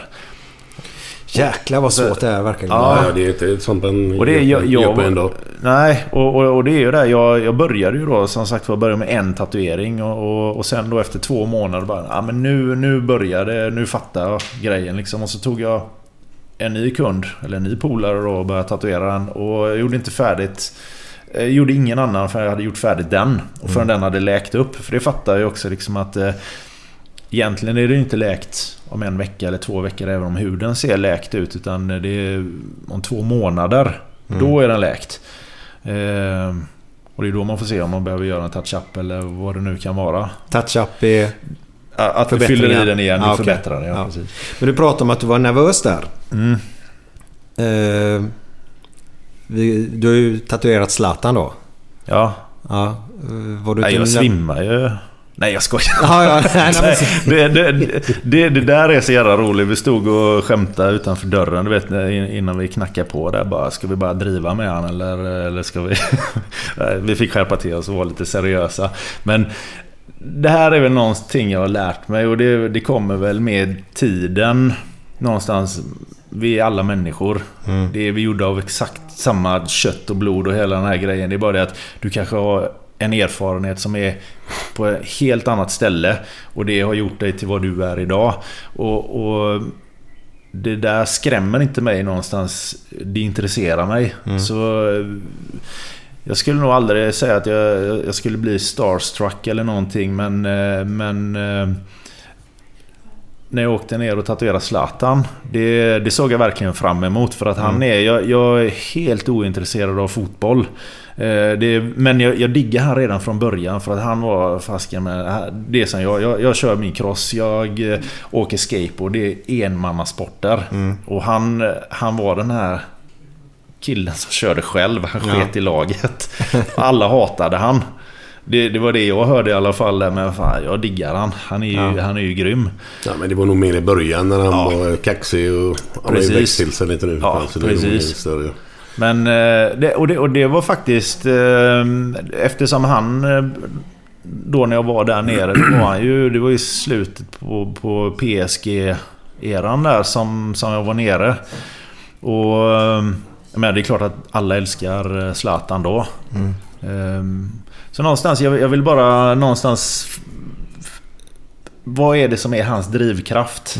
Det, det är den där grejen. Det är sånt jag är jätteintresserad av, av. om, om du tänkte på din drivkraft Ja. är att bli lite bättre. Okej, nu har jag lärt mig detta. Nu ska jag göra det ändå bättre.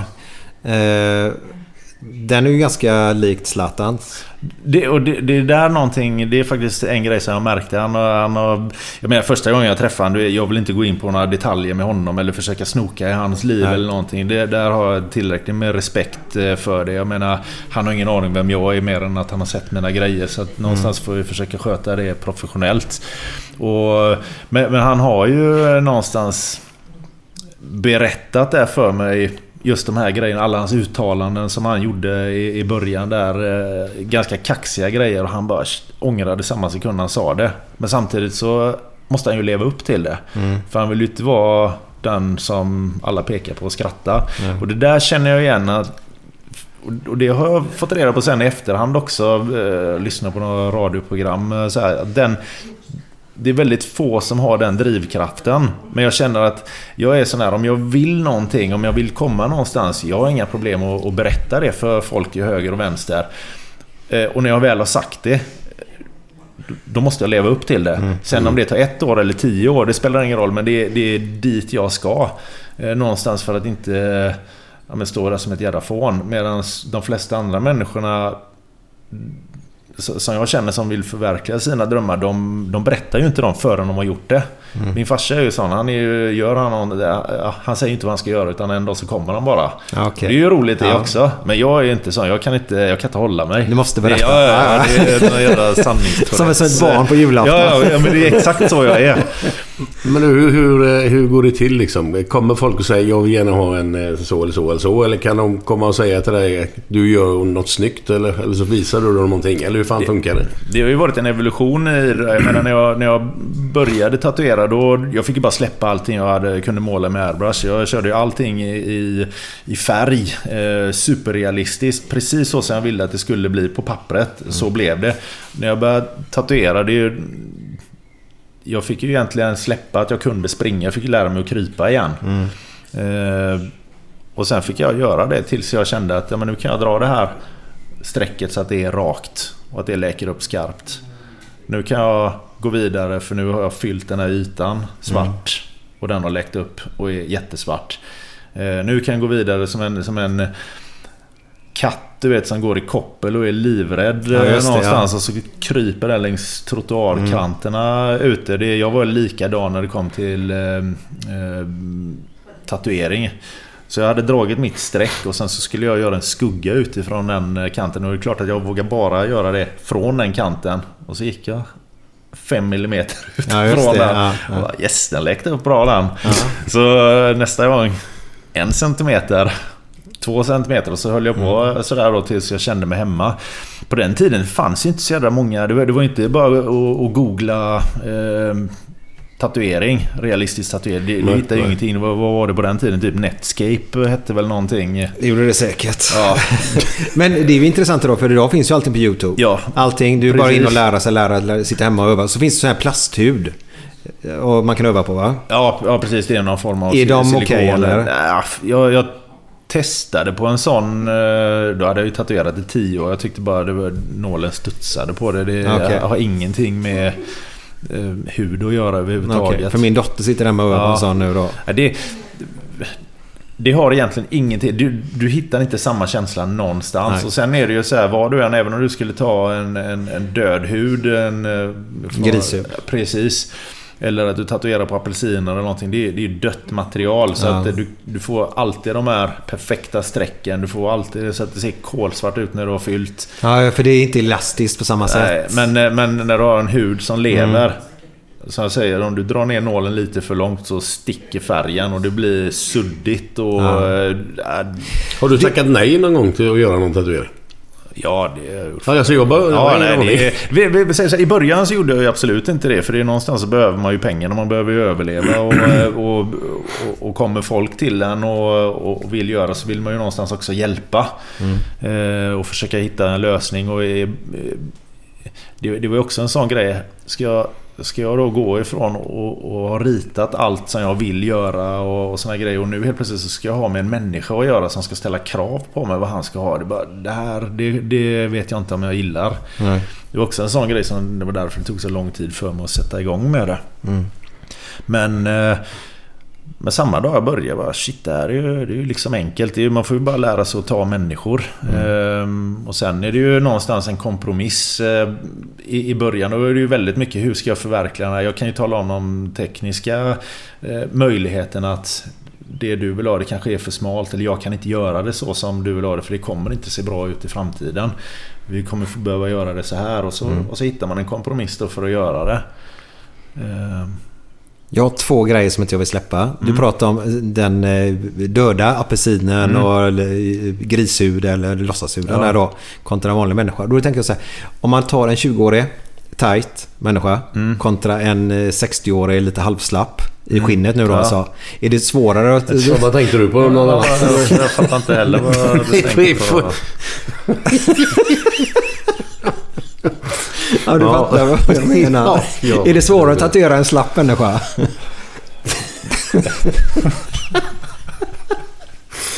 Ja. Jag har tatuerat en slappaste av dem alla. Nej. Hur var det? Han hade gjort en magsäcksoperation. Och eh, Nej, shit, han vägde alltså. typ 130 kilo eller någonting. Och när jag Ja. tatuerade honom så vägde han väl 110. Du kan tänka att han har tappat 70 kilo. Ja, och då brukar det bara hänga skinnet Hans ju. hud hängde ju bara överallt. Men det är klart att eh, jag, jag väljer kanske inte att tatuera där det ser som värst ut. Nej, nej. Utan man hittar alltid någonstans där, eh, där huden inte är superelastisk. Ja. Underarmar och sånt brukar vara ganska bra. Ja. Men, men, men det där är också en grej. Jag, jag kan förstå... Det finns inget värre än när det kommer någon som har varit ute i solen hela sitt liv och man tatuerar på den. Du vet, huden är... den är ansträngd. Ja. Det är jobbigt, du får inte samma resultat. eh, Så oftast då, om vi ska generalisera det, så är det oftast bättre att tatuera unga personer Mm. till förhållande till gamla då. Men eh, jag tatuerade eh, Alexandra, då, min flickväns eh, mormor, när hon var 86 år. Nej, vad härligt. Och eh, det är ett par år sedan nu.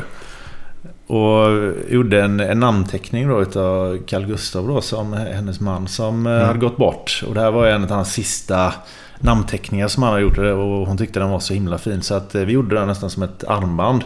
Mm. Det är klart att eh, hon är 86 år, huden här nere vid pulsen och såna här grejer, den är inte supertight liksom. Men vi lägger den på ovansidan.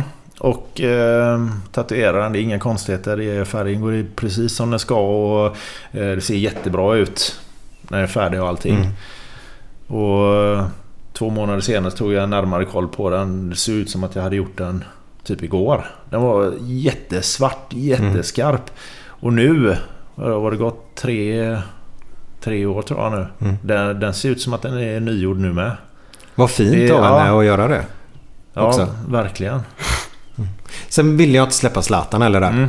Mm. Eh, hur förmedlades kontakten? Förstår du vad jag menar? Vem var det som hörde av sig till dig? Det, när jag, eh, jag var precis i, i vevan att eh, öppna min studio så, så, så länge så satt jag på eh, en kompis studio. Och jag hade gått för dagen och så ringer en av de killarna som, som jobbar där och så Zlatan har ringt, Zlatan har ringt. Bara, Nej, killen är ju lite speciell så att jag, ja absolut. Eh, ta telefonnumret så ringer jag imorgon. och så, så kom jag in till jobbet här dagen efter och så, och så stod det bara en lapp eh, med telefonnummer och så stod det Zlatans Guss på den. Så, ja. och, och grejen är så här, jag har så mycket folk som, som ringer och du vet, ja jag står på listan. Eh, du har haft en bok eh, så här, och folk får, har fått betala då 500 spänn för att stå på den här listan. Och, och då har de ingen aning när de ska få tiden. Det, det är liksom, jag slutade skriva upp folk 2013, då stängde jag listan. Och, men, men folk känner till den här listan så då ringer jag. "Där, Får jag stå på listan? Så här, bara, eller de kan komma in eh, och, och så... Och så Jaha, vart så? Ah, jag kan bläddra lite själv och kolla bara. Nej, se vad du heter istället och när du skrev upp det. Jaha, han ville Alltså, kolla de, de, vilka- ful- de fular sig och låtsas att de har stått på listan då så kan man säga något namn och Mm. telefonnummer där. Så folk gör vad, vad som helst för att komma in på listan. Och um, det här tänkte jag givetvis det kanske bara är någon eh, som håller på och ringer och fular sig och ska in eh, på listan. Så att eh, jag ringer upp. Ja, det är Helena som, eh, som svarar och eh, absolut hon, eh, hon, hon babblar ju på och säger att hon vill ha tag i mig och alltihopa här och att Zlatan vill ha en, ja, göra den här då ryggtatueringen. Mm. Att vi ska, vi ska fortsätta på den och täcka hela ryggen. Fortfarande är det så här, jag är lite så skeptisk. Är det verkligen det? Det, det låter ju jättetrovärdigt, Mm. det gör det. Men, men fortfarande så var jag ändå skeptisk. Men ett par månader tidigare så är det en annan kille från PSG som hade hört av sig. Marquinhos som är eh, Mm. back. Och jag kommer inte ihåg riktigt vad han hette utan eh, jag vet att han var brasilianare. Jag vet att han eh, spelar back. Och, jag hade väl hans namn någonstans i bakhuvudet. Så jag frågade henne bara, "Du, det, det är någon annan snubbe där i PSG som hört av sig också där. Jaha, så började hon, en brasilianare då, så började hon namedroppa. Nej det var inte det, han var back var han. Och så, så ja Marquinhos. Ja, då fattar jag att den här Helena då, hon fattar ju, ja troligtvis så är det ju henne jag pratar med. Och... Eh, men ändå var jag så här, ja okej men om, om jag då ska tatuera han då vill jag att eh, du tar kort på hans rygg. Eh, Ja men det kan du bara googla. Jag bara, nej nej nej. Du, du måste ta kort på det och så får du lägga en tumstock bredvid. Så att jag kan mäta in vart... Hur jag ska göra då. För jag kommer ju behöva förbereda så mycket som möjligt. Eh, Och hon, eh, ja, hon bara, ja, nej, men han är ju på match nu, han kommer hem imorgon där. Så att jag skickade det imorgon och, och dagen efter så, så kom det väl en 15 bilder eller någonting då. Wow. Så att, eh, ja men då, då fattade jag att då, det här var på riktigt. Har hon också, är hon också tatuerad eller? Eh, nej, det vet jag inte. du har inte gjort någonting? Nej, nej. Nej. Jag har inte ens frågat henne. Var, var, var det själva lejonet du har gjort där då eller? Ja, precis. På, på ryggen, det här stora, stora Ja. lejonet. Eh, Henke hemma, som var tekniker för oss i början. Eh, han sa det. Fråga honom, hur lång tid tog det att göra den? Jag tror vi, säger så här, han hade ju redan halva ryggen täckt eh, där. Men om, vi räknar bort allt förarbete och såna här grejer. Det vet jag inte hur mycket tid jag har lagt på. Det, det brukar jag aldrig räkna på. Eh, men det kan minst ha varit lika mycket. Eh, så tog den 30 timmar drygt att tatuera. 30 Jag är timmar. inte riktigt helt färdig. Jag skulle vilja köra kanske en och en halv timme till. Bara polera kanterna lite grann. Så här. Mm. Men, men den gången eh, i, Paris då eh, gjorde jag precis det han ville ha. Han ville ha munnen, nosen och, och ögonen då framförallt. Och han ville ha det liksom i formen av den här triangeln då. Mm. Eh, Så han var svinnöjd men, men jag sa Jag är inte nöjd. Det är för mig är den bara halvfärdig. Men han bara, nej han är ju bestämd. Han vet ju vad han vill ha. Oh ja. Och jag gjorde ju så att eh, jag kan ju fortfarande släppa den där. Det är ingenting eh, som, som jag behöver skämmas för. Ehm, Sen, jag vet att jag var i Los Angeles och så eh, hörde han av sig. För han, han visste att vi var där också. Så frågade han var- vart i Los Angeles vi var. Vi var nere i Santa Monica och han, han var uppe i Malibu. Eh, Så han bara, men är ni kvar där nere? Vi, skulle med flyget eh, ett par timmar senare då. Tillbaka till Sverige. Han bara, men stanna där så, så kommer jag. Så kan du få kolla hur den har läkt. Och eh, nej, det var jävligt trevligt. Då kom han ner och så stod vi där och tjötade lite grann. Jag kollade på den. Den har läkt upp jättebra. Och då säger han ju det att han... han bara, du har rätt. Det är klart att vi ska fortsätta med den. Men eh, med fotbollsspelare, det, det är svårt att få... Klubben äger ju spelarna. Och eh, de har väl mycket fritid men eh, fortfarande väldigt svårt att, kunna säga ja, mer än två veckor fram vad, Mm. vad det är som händer.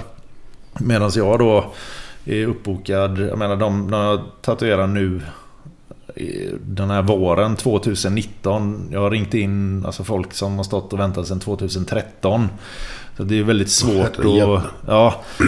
Så det är, nu är ju den eran över där. Nu håller jag på och ringer in de, de sista personerna ifrån den listan. Så att eh, nu börjar jag öppna upp lite så. Men nu kommer jag bara boka ett par nya liksom för, för hösten. Och ett, sen i hösten kommer jag boka, boka ett par nya bara för våren. Ja, För det är mest stamkunder jag har. Ja. Men... Vad Men, men är det... Är det jag vet inte hur fan det känns, men, men är det som en drog eller? Att Har man tagit några stycken så vill man gärna ha mer och mer och mer och mer. Eller, eller bara hur du Det fan... beror säkert vilken tatuerare du träffar. Jag, är, så- som, jag jobbar ihop för en, för en annan tjej som Heidi Haj. Eh, gammalt välkänt ansikte här från Göteborg då. Hon var ju... Det var ju faktiskt där jag började min professionella karriär. Jag, ehm, så jag jobbade för henne. Eh, jag tappade tråden. Nej, jag tänkte bara om... Om det var ett gift. Nej, Ja, om det är ja, drog liksom. ja, att man ja. känner att nu har jag tagit fram, nu ska jag ha mer, nu ska jag ha mer. Så det finns det ett... Ja precis. Nej, men det, det, ja, det var det jag skulle komma till där. Det var hon som sa det för mig, till mig där en gång att jag... För när jag började hos henne så här, det såg det inte ut som att jag hade några tatueringar eller någonting. Jag hade lite på överarmarna och någon liten på ryggen och lite på revbenen. Men det var ingenting som syntes. Du vet när jag gick omkring där med min pikéskjorta och min välkammade frilla så... eh, Och, och, och, och jag tror att det här var något nytt också när jag väl började på den studien. För jag var så inte tatuerare. Mm. Men jag, var, hade ju väl det för jag, eftersom jag drev eh, café och restaurang innan också. Så eh, det körde jag under fyra år och då, då är det ju där även på posten då. Det är ju serviceyrke. Så du är alltid trevlig, du är alltid snacka med, med alla de här människorna du träffar. Och, och det där hade jag ju med mig i, i bakfickan när jag började där på studion. Så att jag är ju supertrevlig liksom mot alla. Och som hon sa, du är ju tatueringsvärldens jävla bilförsäljare. det, och ja, på den vägen är det ju då. Ja. Men eh, det, och, då- och någonstans... Jag tror att så som jag har när jag... När jag försöker prata med mina kunder och såna grejer. Jag, jag, jag vill ju givetvis göra någonting för dem som de ska ha resten av livet. Jag vill ju givetvis att de ska vara nöjda. Inte bara att de ska vara nöjda, jag ska vara nöjd också. De kommer ju gå omkring med den här resten av livet och gå, kommer ju göra reklam för mig. Så att jag har alltid försökt hålla en ganska hög nivå. Jag vet vad, vad min gräns går någonstans. Så jag försöker inte göra över den om jag, ja, om, om jag inte kan. Och eh, det är väl det som säger också, mina kunder skulle jag kunna säga, för dem är det ett gift. Även om de säger att de bara skulle ha en liten så slutar det med två hela armar och en rygg. Sen tar de en paus i ett par år. Sen kommer de tillbaka. Ja, ja, okej. okej. Ja, för då har vi modet förändrat säkert. Ja, och jag- försöker och inte riktigt... eh, Vi vi säger så här, jag kan inte smita ifrån den grejen att eh, det finns eh, ett mode i det. Det är vissa perioder så, så går de här trenderna. Och det är klart att eh, mina kunder efterfrågar dem också. Och ehm, då får jag bara försöka göra det bättre. För jag vet att eh, när det inte är en trend längre då kommer ju de ha kvar sin tatuering. Men jag vill ju fortfarande att alla som ser den ska tycka att shit alltså.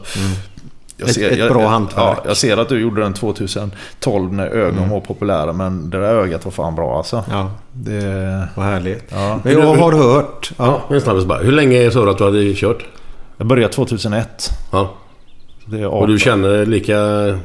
Fortfarande Ja. samma iver och Ja. för att det är jävligt... Det, du, du ja, ja, det. visst. Det, Så du kan köra lika länge till? Ja, alltså jag har ju en plan på att jag ska fortsätta till jag är pensionär. Ja. Och sen antagligen fortsätta efter det. Jag hade en tanke att jag skulle sätta igång med airbrushen igen när jag är pensionär. Men det är, nej, det är nog tatueringen som får fortsätta istället. Ja men det är ju väldigt... Det är, det är så härligt som sagt var. Jag har ingen tatuering men det, man ser verkligen det, det är en livsstil. Alltså nej, men alla idag är ju tatuerade nästan. Ja. Alla ungdomar som växer upp och ska ju ha en gaddning. Sverige framförallt, vi svenskarna är ju ett av de folket i världen som är mest tatuerade. Är det så? Ja. Okej. Jag har varit i, jag tror det kom en sån, eh, var det 2012 tror jag det kom en eh, studie på det och den, det har bara fortsatt hålla i sig. Ja för vi minskar ju inte här i alla fall. Nej, det... Har du gjort många i ansiktet på folk? Nej, där... Jag, jag kör mycket händer, en del hals. Men, eh, men ansiktet har jag faktiskt inte tatuerat. eh. Skulle du göra det om någon kommer in och säger att de skulle vilja ha det? För du har väl rätt där att säga att nej men jag vill inte det för att du själv kanske tycker det inte är estetiskt. Alltså, Ja precis, om, men, men samtidigt så måste man ju någonstans också respektera vad den här kunden... Mm. Jag kanske inte hade gjort det om du kommer in eh, som 18-åring och så vill du köra din första tatuering i ansiktet. Blåvitt i pannan. Ja, precis. Nej, utan troligtvis. Det är ju likadant de, här- de här människorna nu som, som började på armarna och såna här grejer. Det här är ju... Det är ju så roligt för det här är ju verkligen helt vanliga Svensson. Det kan vara en egenföretagare eller du kan jobba på du vet, sjukhus eller vad som helst. Eh, Men när de har sina armar fulla och såna här grejer bara Nej men fan kör ut på händerna också liksom. Kör ut på fingrarna. Det, och det känner inte jag att jag har inga problem med det. Någonstans, de vet om att eh, i värsta fall får de lasra bort det. Och då har de en fördel att det ändå är bra tekniskt gjort så att det, det kommer gå bort ganska snabbt. Vi, vi, vi fick ju lära oss det när vi kom hit faktiskt. Ja. Att, att för att om du ändå ska ta väck tatueringen sen. Mm. Ja, inte att du tatuerar för att ta väck den. Men om du skulle göra det så är det väldigt viktigt att det är bra tekniskt utfört innan. För då blir det lättare att få väck den och blir mindre synligt va? Ja, Var det så? Ja, precis. Och det, det kan ju variera. Det, är- nu är det ju Alexandra som sköter lasern på, på studion där. Men, Mm. eh, och hon, eh, hon har tio års erfarenhet av det. Men, men man ser direkt när, eh, när du har lasrat en kund och så kommer den tillbaka. Då ser man hur den här tatueraren funkade. Då, säger, då, då kan man ju typ peka vart tatueraren hade börjat med tatueringen. När han såg fram emot det här liksom att börja med den här Okej. tribalen och alltihopa. Och så sen ser du att tiden började gå och han fick skynda på och stressa. Syns det alltså? ja, ja visst, så ser du ju. Och det, alltså, det, är så, det är så uppenbart. Eh, och jag, jag känner ju igen det där själv från när jag, när jag väl började tatuera själv också. Liksom så här hur, hur engagerad man är och verkligen sätta ner den här nålen och köra perfekt. Och så ser du bara helt plötsligt på klockan att bara, nej nu jädrar. Men, men då är det så här, jag, där har jag valt att bromsa upp. Jag kan inte skynda på mer Nej, nej. eh, än vad jag kan. För återigen så är det ditt varumärke. Precis. Så, så Men när du beställer, eller de beställer. Så Ja. kan de beställa, ja nu vill jag ha och så kanske det, ja, det, där, det här ska ta tre timmar eller det ska ta en timme eller, eller hur, det, hur funkar det, det? det där är ju... Det, vi säger så här, i början så gjorde jag ju allt eh, och, och jag hade ingen hum om hur lång tid det kunde ta. Ibland tog det en timme, ibland tog det tre timmar och ibland tre timmar, eller som jag trodde skulle ta tre timmar. Bara, det här kan inte ta mer. Jag har gjort väldigt många i den stilen och så efter tre timmar har jag inte kommit halvvägs. Så, och det, det kan ju vara för att kunden inte kan sitta stilla. Du vet, rycka undan vad som helst. Så att, det, finns, det är så många faktorer som spelar roll. Ehm, så att... Ja, det, nu så som jag kör, det, jag har en kund om dagen. Jag, jag är på jobbet i, i sju timmar. Det är väl effektiv tatueringstid 5-6 timmar. Eh, varje dag. Mm. Och så sen har jag ju tid på mig också när jag är hemma och förbereda alltihopa. Ja, och förbereder det att man målar en teckning innan då? Eller? Ja, eller gör en layout på någonting. Så Ja. det, idag så... Det, för, att spara på våra regnskogar och sånt så sitter jag och gör alltihopa i Photoshop. Så då sitter man och klipper och klistrar och så ritar jag rätt på Då är du skärmen. inne på datan nu då. Jajamän. Ja, det som vi inte gillar från början. Nej, precis. Och, och, och det, det är ett jättebra verktyg Mm. eh, för att göra... In, innan du vet, då satt man och klippte och klistrade i papper och, Ja. satt med ljusbord och ritade. Jag, alla mina så här realistiska motiv, när jag skulle göra ett porträtt så var jag tvungen att rita det innan så jag kände att jag hade det porträttet i handen. Ja, för att känna dig trygg inför... Ja, ja, ja visst. Ja, precis. ja.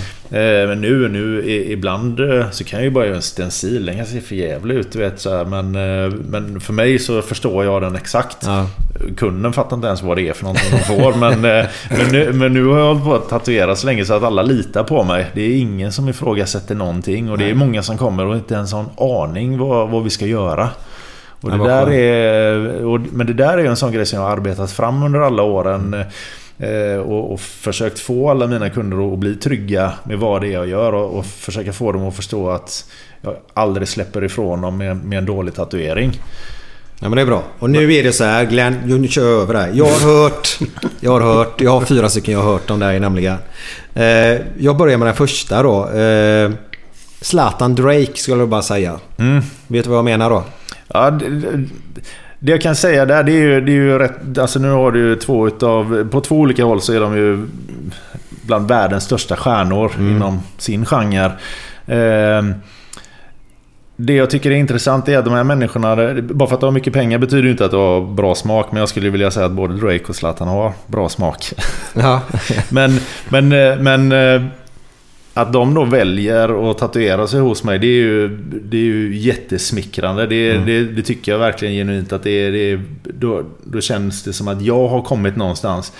Eh, Men att de faktiskt hör av sig igen, det är ju ännu bättre betyg. Så att eh, någonstans där, där känner jag... Som sagt var, det är, de är också människor, de är också kött och blod och alltihopa. Men till skillnad då från oss vanliga dödliga så har ju de den här obegränsade mängden pengar och kan faktiskt göra exakt vad de vill. Men någonstans så båda de, de anpassar sig. De, de gillar det jag gör och, och, och hela den här grejen. Och det, det har jag full respekt för. Och, eh, men det, är- det är väldigt smickrande att de har hört av sig ja, igen efter jag har tatuerat Så dem. du har tatuerat Drake två gånger då? eller? Ja. Du har gjort det? Ja, ja, total, totalt sett så är det väl... Eh, jag flög över till London en gång eh, och var där. Då hade han... Jag kunde bara vara där två dagar. Ja. Sen var jag tvungen att eh, åka hem för att ska hämta ungarna liksom, eh, i skolan och på måndagen. Skit i ungarna har jag sagt. ja. Vi kommer dit, jag kommer ihåg det här är typ så här 4 februari för två år sedan. Eh, För det, min, min systers dotter fyller år eh, den dagen. Vi glider in på hotellet. Eh, givetvis så är det ju eh, hans privatchaufförer som har kommit och hämtat oss, mig och Alexandra på flygplatsen och jag haltar som en... Eh, ja, jag vet inte vad. Du vet, för jag hade, jag hade skadat foten, slitit av ett ledband. En månad innan där då. Och så Alexandra var bärhjälp. Glider in på det här lyxhotellet. Och så de i receptionen och bara ja men välkommen. De hade ju redan full koll på vilket rum jag skulle ha alltihopa. Mm. Ja, ja men och, och då... eh, Då hade de bokat upp, eller Drake hade bokat upp så jag skulle bo, bo där i två veckor. jag bara, det har nog blivit något fel. Sen jag snackade med han där och han var...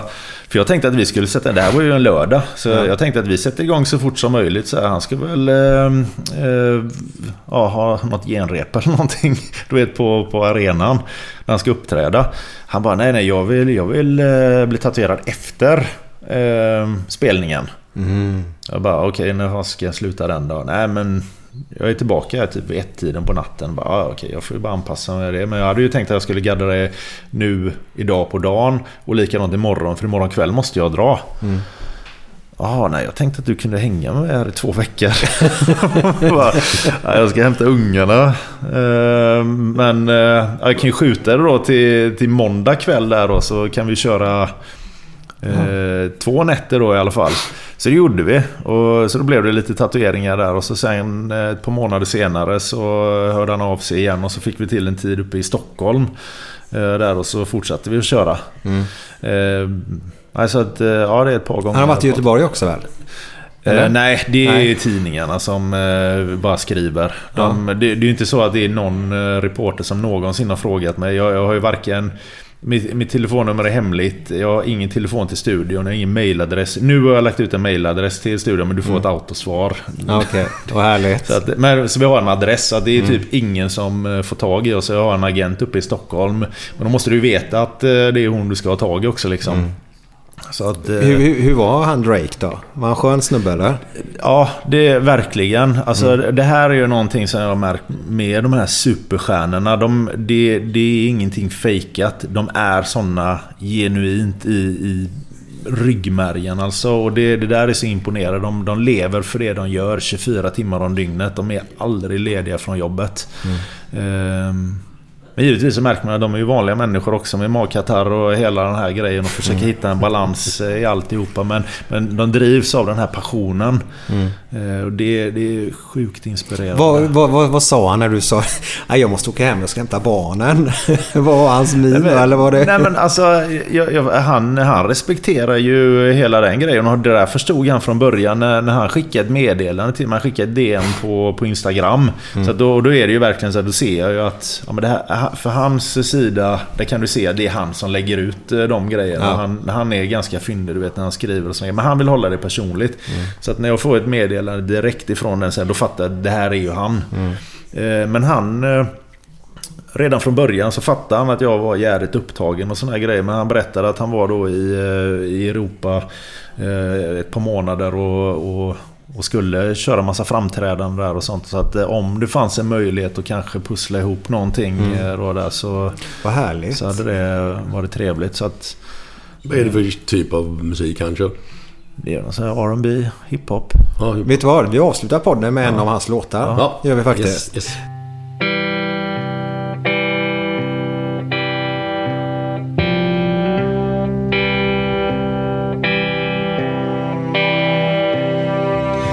Fem på morgonen i New York City går en man i en sliten gammal hatt.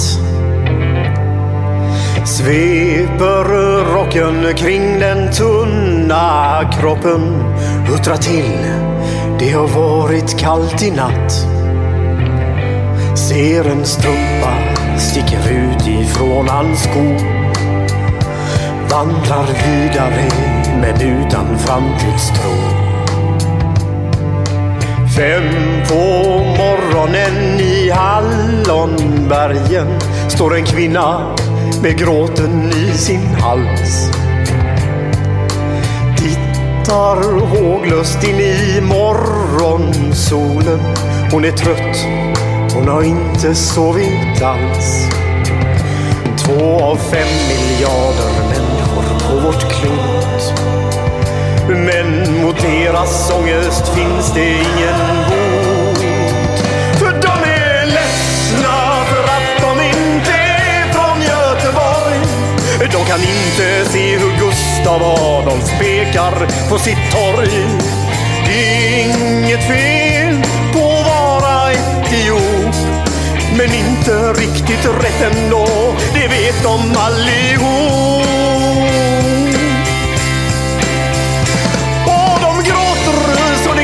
Det när de får en inre syn av hur vi som är från Götet tar en öl på Avenyn.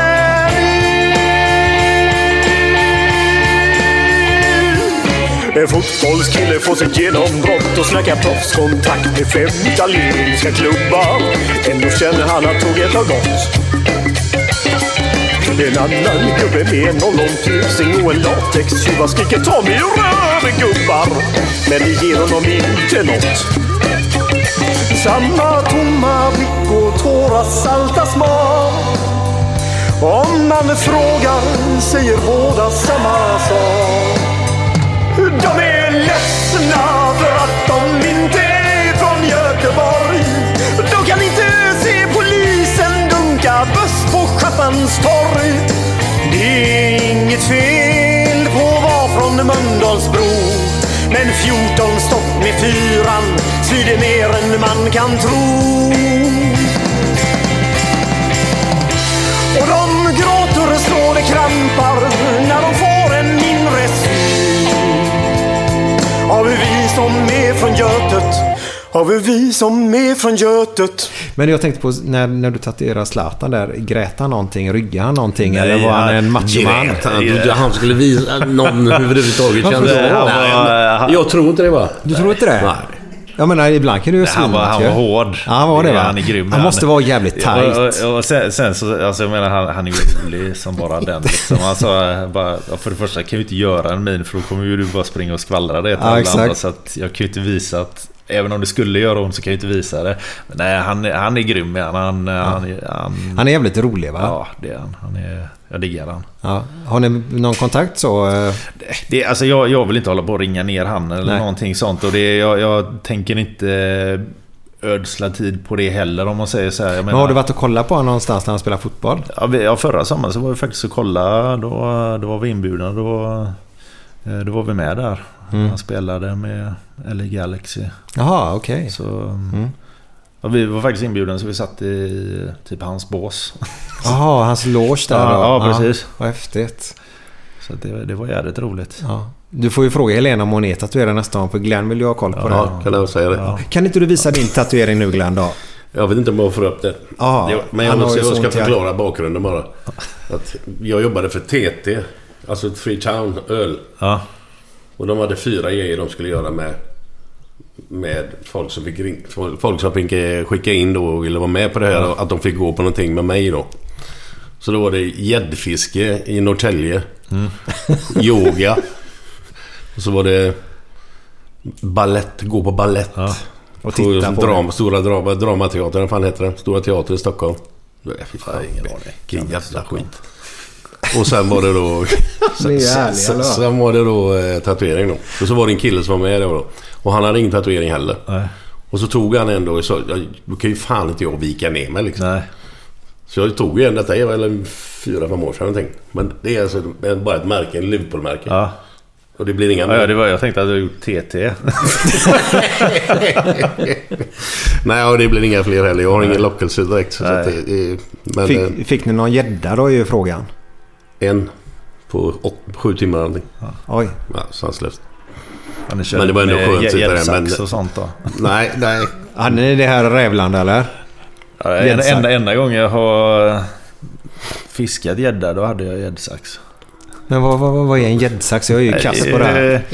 Det, det, jag har ingen aning. Jag hade bara spön. jag vet egentligen inte heller. Jag visste inte om att det var olagligt heller. Men vi hängde på en, en Ja, snubbe upp vänta nu. Det är, det är precis som en som man fångar vissa djur med. Och så eh, har man ett bete där i säkert då. Sen gädda kommer och hugger i den och så Ja, hugger det, den det är ju typ som en, eh, en tång som är vass. Och, Ja. och på den så du fångar upp en liten levande fisk och så drar du in den i ryggen på den jäveln så den simmar omkring.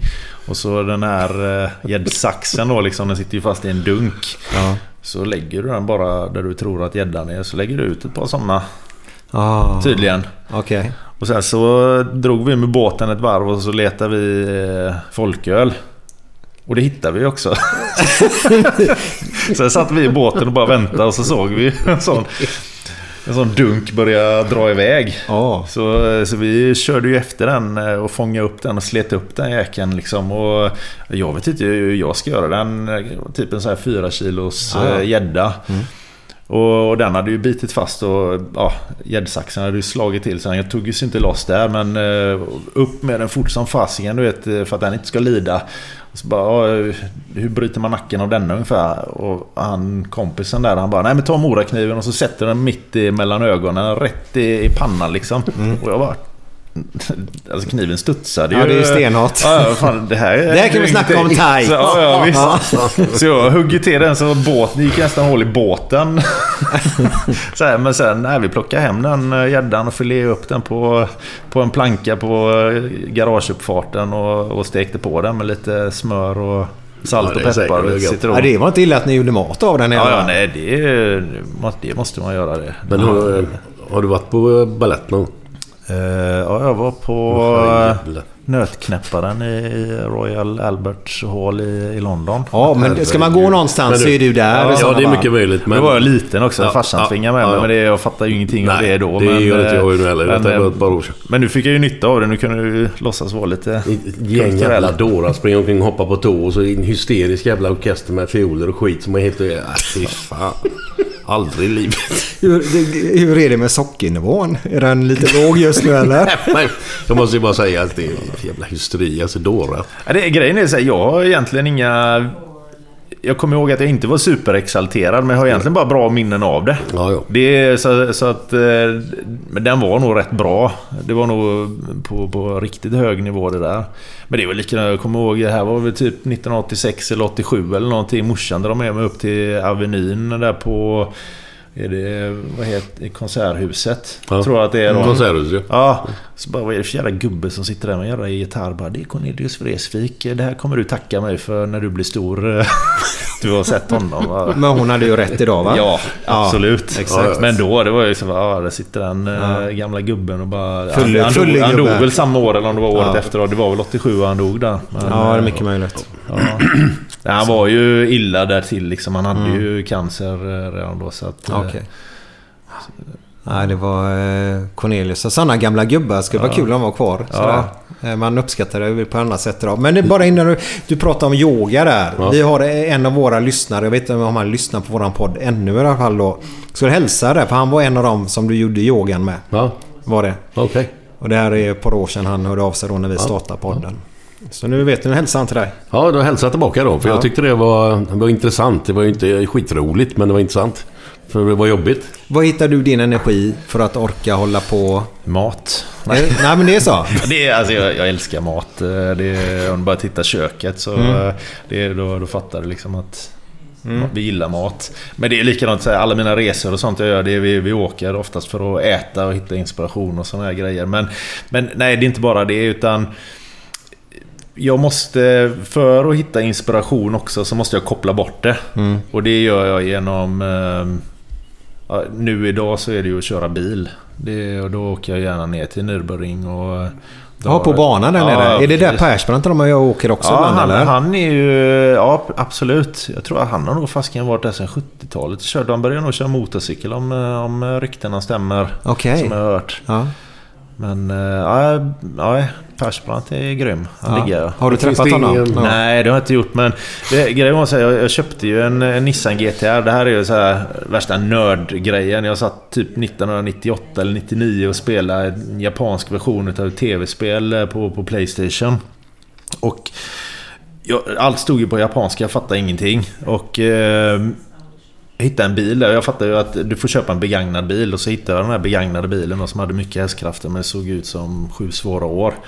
Eh, och det var en Nissan Skyline.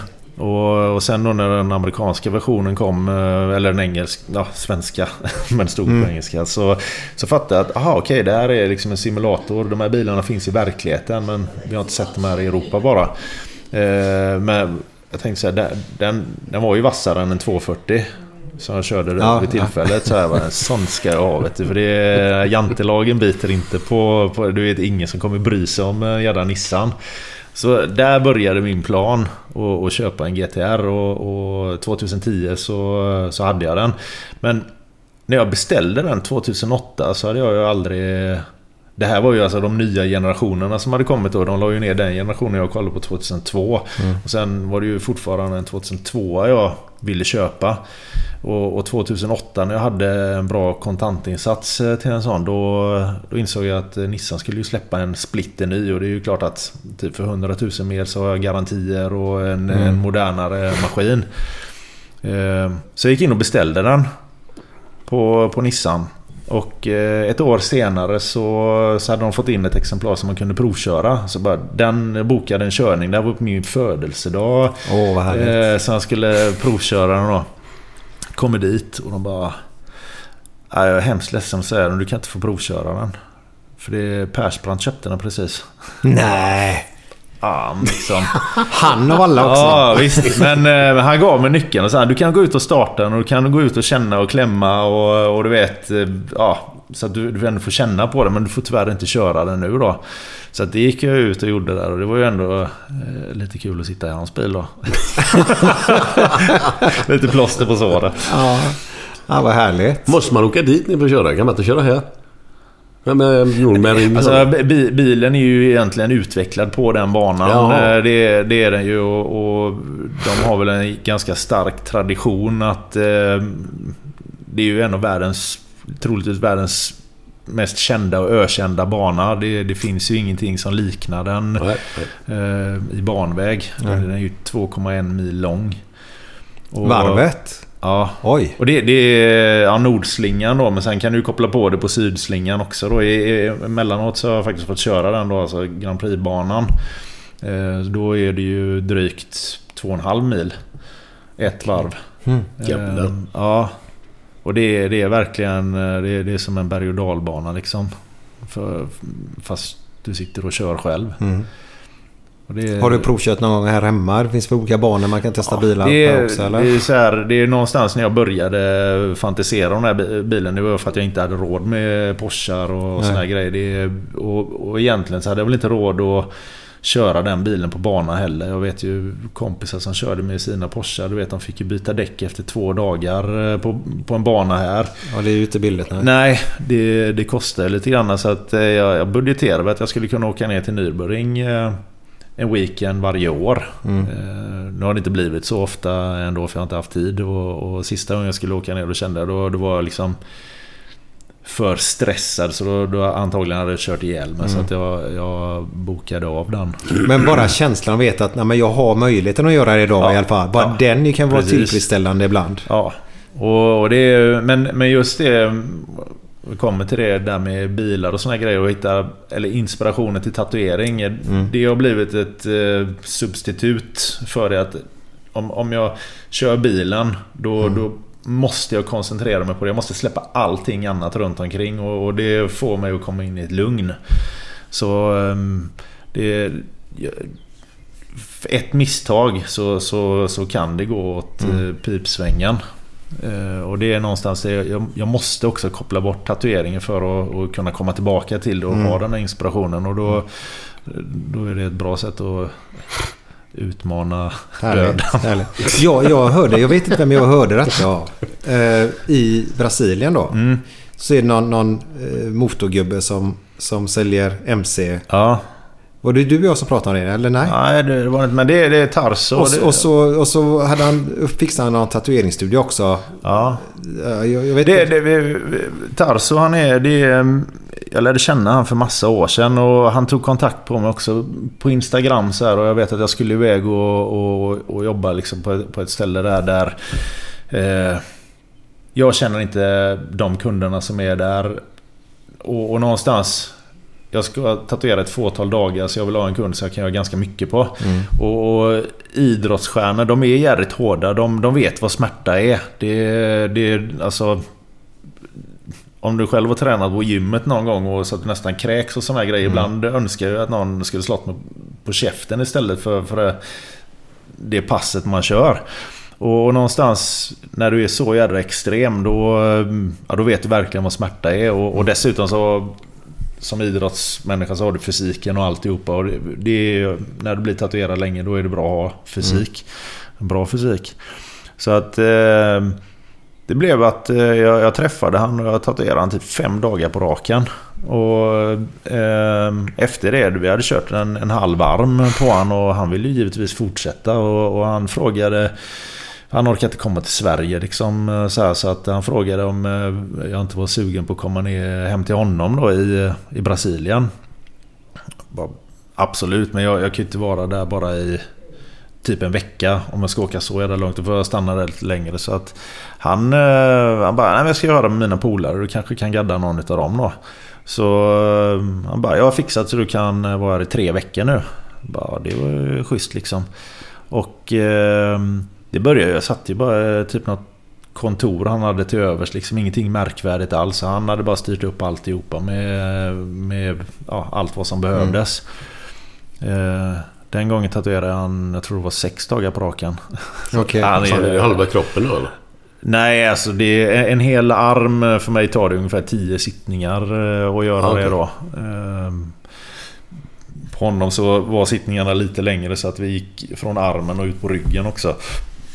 Men eh, han är nog den hårdaste. Jag, jag, jag kommer ihåg det eftersom du vet, tatuera någon i sex dagar på raken och, och det var effektiv tid ungefär nio timmar om dagen där. Så det var ganska långa pass. Så vet jag att jag, jag nämnde det till honom. Du vet, imorgon är jag ju ledig. Jag skulle ju kunna gadda det då. Vad kan du det?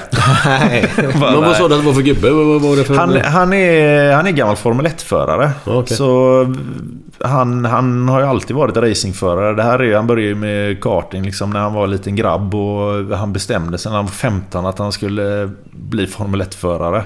Så att han började käka piller liksom så han skulle stanna i växten. För på den tiden fick ju inte, man kunde inte vara hur lång som helst. Och både hans farsa och brorsa, de är ganska långa liksom. Så de har ju aldrig kunnat gå in på det. Men... Eh, alltså han är väl, han och hans... Han har en annan brorsa också då, som är, de är lite kortare. Men de är också jävligt seriösa när det kommer till racingen. Ehm, Tarso, han har ju varit en av de absolut bästa i alla. Eh, om man går in i Formel Chevrolet eller någonting i Brasilien så har han varit den yngsta som har kommit in och satt de snabbaste tiderna någonsin. Och han, i sina unga år så var han alltid den som var den underdogen som kommer in och bara var bäst. Och... Eh, så han kom ju in på Formel 1. Eh, Jag tror att var det 96-97 körde han väl för Menardi och sen körde han väl 2001 också. Men, men där är det så jävla mycket politik och det är... Ja, där är det ju pengarna som styr om du är bra. Eh, Ferrari var riktig i honom och ville ha över honom 2001 då. Men ehm, då, då var han ju stallkamrat med Alonso. Eh, Men eh, Menardi de vägrade släppa han. De bara skit i det, han ska få sitta med sin lön istället. Så han, han var ju betald, eh, var ju fullt okej. betald. eh, Och, och han vägrade köra. Han körde några starter, sen vägrade han bara köra. Eh, Just hur de beter sig då. Nu har han väl en jättebra relation med Menardi idag och kör uppvisningar fortfarande med dem. Men nej, så, så att jag, jag kände ju bara att det är klart att om han bjuder in mig till Brasilien, det är klart att jag ska åka dit. São Paulo, vem vill inte åka dit? Vad härligt. Inte jag i alla fall. och, och, men, men samtidigt där, det är, vad är det? Det är typ världens 16 farligaste stad. Det är, jag vet inte hur många människor det är som dör där liksom. Med Så här. kåk- kåkstäderna är där eller? Ja, det, ja, är vad heter det? fa- Fa- fa- fa- Favelor. Ja exakt, uppe på berget. Ja, det är, det är ju Rio där du har all... Där är du på berget. I, I São Paulo så är det ju mer utspritt. Det ligger Okej. ganska lågt alla de här där grejerna. Det är på kullar. De, de bygger ju... De Mm. tar ju bara en mark och så bygger de ju någonting där och... och Staden då, de, eller landet, regeringen, de, de bryr sig inte om det. Eh, Ja, men så är det. Och nu har det gått överstyr liksom. Men eh, nej, jag var jävligt intresserad av att och, och faktiskt se det. Jag kan ju tänka mig att hänger man med honom då... Jag kommer nog få en jävligt bra upplevelse, vilket jag alltid får när jag hänger med honom. Eh, sen visar det ju sig liksom, och det är ju också så här stor skillnad. Alltså vi lever i en sån skyddad verkstad här i Sverige och vi kan tycka vad vi vill och alltihopa. Och, och, och, och alla har eh, sin åsikt om rika människor och, och du vet vi ska hjälpa alla fattiga och såna här grejer. Du vet när man kommer dit får du en helt annan bild av det. Vi kan åka längs motorvägarna där, där folk bor under sina radhuspresenningar. Eh, Du vet, de står där och vaggar någon nyfödd unge och de andra barnen springer omkring eh, och, jagar varandra. Och så här. Ingen är undernärd. Alla skrattar och ler och så här. Det går ingen nöd på dem. Eh, och det, det är väl det där som har fått... Det är klart att jag skulle aldrig vilja bo så. Jag har väl andra visioner. Men, men just det att... Vad har de att vara rädda för egentligen? De har ju ingenting direkt att förlora. Nej. Nej. Och, och det är ingen som har någonting emot dem heller egentligen. Eh, Så, och det här är, vad jag har fattat så är det här ett, ett eget val de gör. För vem som helst skulle givetvis kunna få ett, ett skitjobb eh, någonstans. Men, men då har du de där kraven på det och det är ganska dåliga löner. Så att de tjänar ju mer att kränga vatten längs motorvägen och iPhone-kablar. Ehm, Och, så de lever ju utanför systemet. Men, eh, men det går ingen nöd på dem. Oftast, eh, det är klart att många av de här har eh, narkotikaproblem och, Ja, men så är det. grejer. Mycket narkotikaproblem. Ja. Självklart ska de ju vilja ha ett bättre liv. Så är det ju. Ja, för, för samtidigt så, så är det ju så här. De, de kan fortfarande betala för sina mor och farföräldrar som, som de har. Så de bor oftast i lägenheter och såna grejer. Och de kan leva sitt jävla liv. eh, Ja, du vet, de, de, de behöver inte bry sig vad som händer imorgon liksom. Är det ingen bilkö, då kastar de ut en sten i, i vägen och så eh, kan de sälja jordnötter igen. Ehm, ja, det, det, det är typ på den nivån. Men, men sen ser du Tarso och alla de här människorna som jag tatuerar. Du vet, de flyger in med sina helikoptrar och det är bepansrade bilar och det är säkerhet dygnet runt. Det är vissa av dem, det är, du, du får inte bära vapen där liksom. Så många av dem här, de har ju speciella licenser. De går ju omkring med en portfölj bara med pappren att de får lov att gå omkring med ett vapen i fickan. Och det är sån enorm säkerhet kring dem för att det är så jävla farligt. Så att i princip alla, de har ju gjort sig sina karriärer där och de skulle inte kunna göra det någon annanstans i världen för det är där de har gjort det. Liksom, de kan sitt land och det är, det är ingen utanför, eh, även om de är jättestora i Brasilien så är det ingen utanför Brasilien som överhuvudtaget bryr sig om dem. Nej. Och, så de lever ju som i ett jävla fängelse, fast det är ett väldigt fint fängelse. Men, eh, men tänk dig att ha dina barn och du bor i en lägenhet, det finns ingen innergård, där ungarna kan leka. De åker ner i hissen, ner till parkeringsgaraget där de sätter sig i en bepansrad bil. De åker till skolan där det finns en liten lekplats på innergården och sådana grejer. Och så sen så när de ska hem så sätter de sig i den här bepansrade bilen och åker tillbaka. Så ser livet ut för jättemånga familjer som, som är framgångsrika där nere. Och, och vi säger som Tarser och, och hans tjej Erika, de, de har inga planer på att skaffa några barn eller någonting nu. Men eh, alltså Sist jag var där nere då um, Erika hon är men du vet en fotomodell som det går bra för men eh, hon I Brasilien så är det inte många tjejer som jobbar men hon, hon jobbar och Mm. hon eh, vill gärna känna att hon Hon eh, du vet, jag ska köpa en bil. Det här är min prisklass. Det är den här jag ska köpa. Och så köper hon den. Och det är klart att det är, det är en liten eh, Honda. Eh, men den är inte bepansrad eller någonting. Men den är liten och smidig. Och Tarso har inte varit med om någonting hemskt på, på ett par år. Så han känner sig ganska säker. Han tycker att han har ganska bra uppsikt och sådana grejer. Så eh, en dag så, där är november förra året, så kommer Erika och ska hämta han. Ehm, hon går in och de kommer ut tillsammans. Tarso sätter sig i bilen och kör. De ska egentligen bara en gata ner runt hörnet och så bor de eh, där. Så det, är, inte, det är 500 meter eller någonting. Och eh, sätter sig i bilen och kommer en motorcyklist eh, och bara pekar med en pistol eh, rätt in. Och eh, Tarso vet att den inte är bepansrad så han bara ren reflex och bara kör han på snubben istället och välter han. I samma veva så avlossas ju typ fyra skott. Och Antagligen då för att han tappar balansen och liksom trycker in eh, avtryckaren bara. Och, och Tarso bara drar och det är ju San Paulo. Du kan ju bara tänka hur många miljoner människor som bor där. Och det är klart att det är full trafik. Så det är ju kö längre fram på gatan. Så han kör upp på trottoaren och du vet tutar på folk att de ska flytta sig. En som eh, inte hör någonting. Du vet som har jädra hörlurar Ja, där. Och eh, han kör på den snubben som bara flyger över bilen och till slut så är det något stopp där med en jävla lyktstolpe och någon busshållplats där. Så han måste ju ta sig ut på vägen igen. Och på det är en bil framför han. Den flyttar ju inte på sig. Det är ju rödljus där. Den, eh, så han börjar ju trycka den. Och eh, det har ju varit bilar framför där då som har börjat släppa på. Och den här bilen, när han börjar trycka den så den trycker på bromsen. Så, och Tarso han bara fortsätter trycka. Han flyttar den bilen typ 50 meter till nästa eh, korsning. När han samtidigt då håller koll på den här snubben i backspegeln som har rest sig upp eh, med pistolen och börjat köra efter dem. Så det, det, nu tog de sig iväg då och körde runt hörnet och så sen in då i parkeringsgaraget där. Så de tog sig undan. Men det var ju bara liksom den bilen fick de ju bara fixa och sälja fort som fasiken. Och idag kör hon, eh, nu ett par månader senare så har hon ju fått sin nya bepansrade jeep då. Tur man bor i Sverige Glenn. Det- Vilken jävla historia Ja. alltså. Det är helt jävla Ja. sanslöst. Och, och, och det här, det, är- alltså det är så sjuka historier jag hör där nere. Jag, jag vet att jag tatuerade en, eh, en kirurg. Och han bor i en annan stad eh, någonstans eh, norröver då i Brasilien.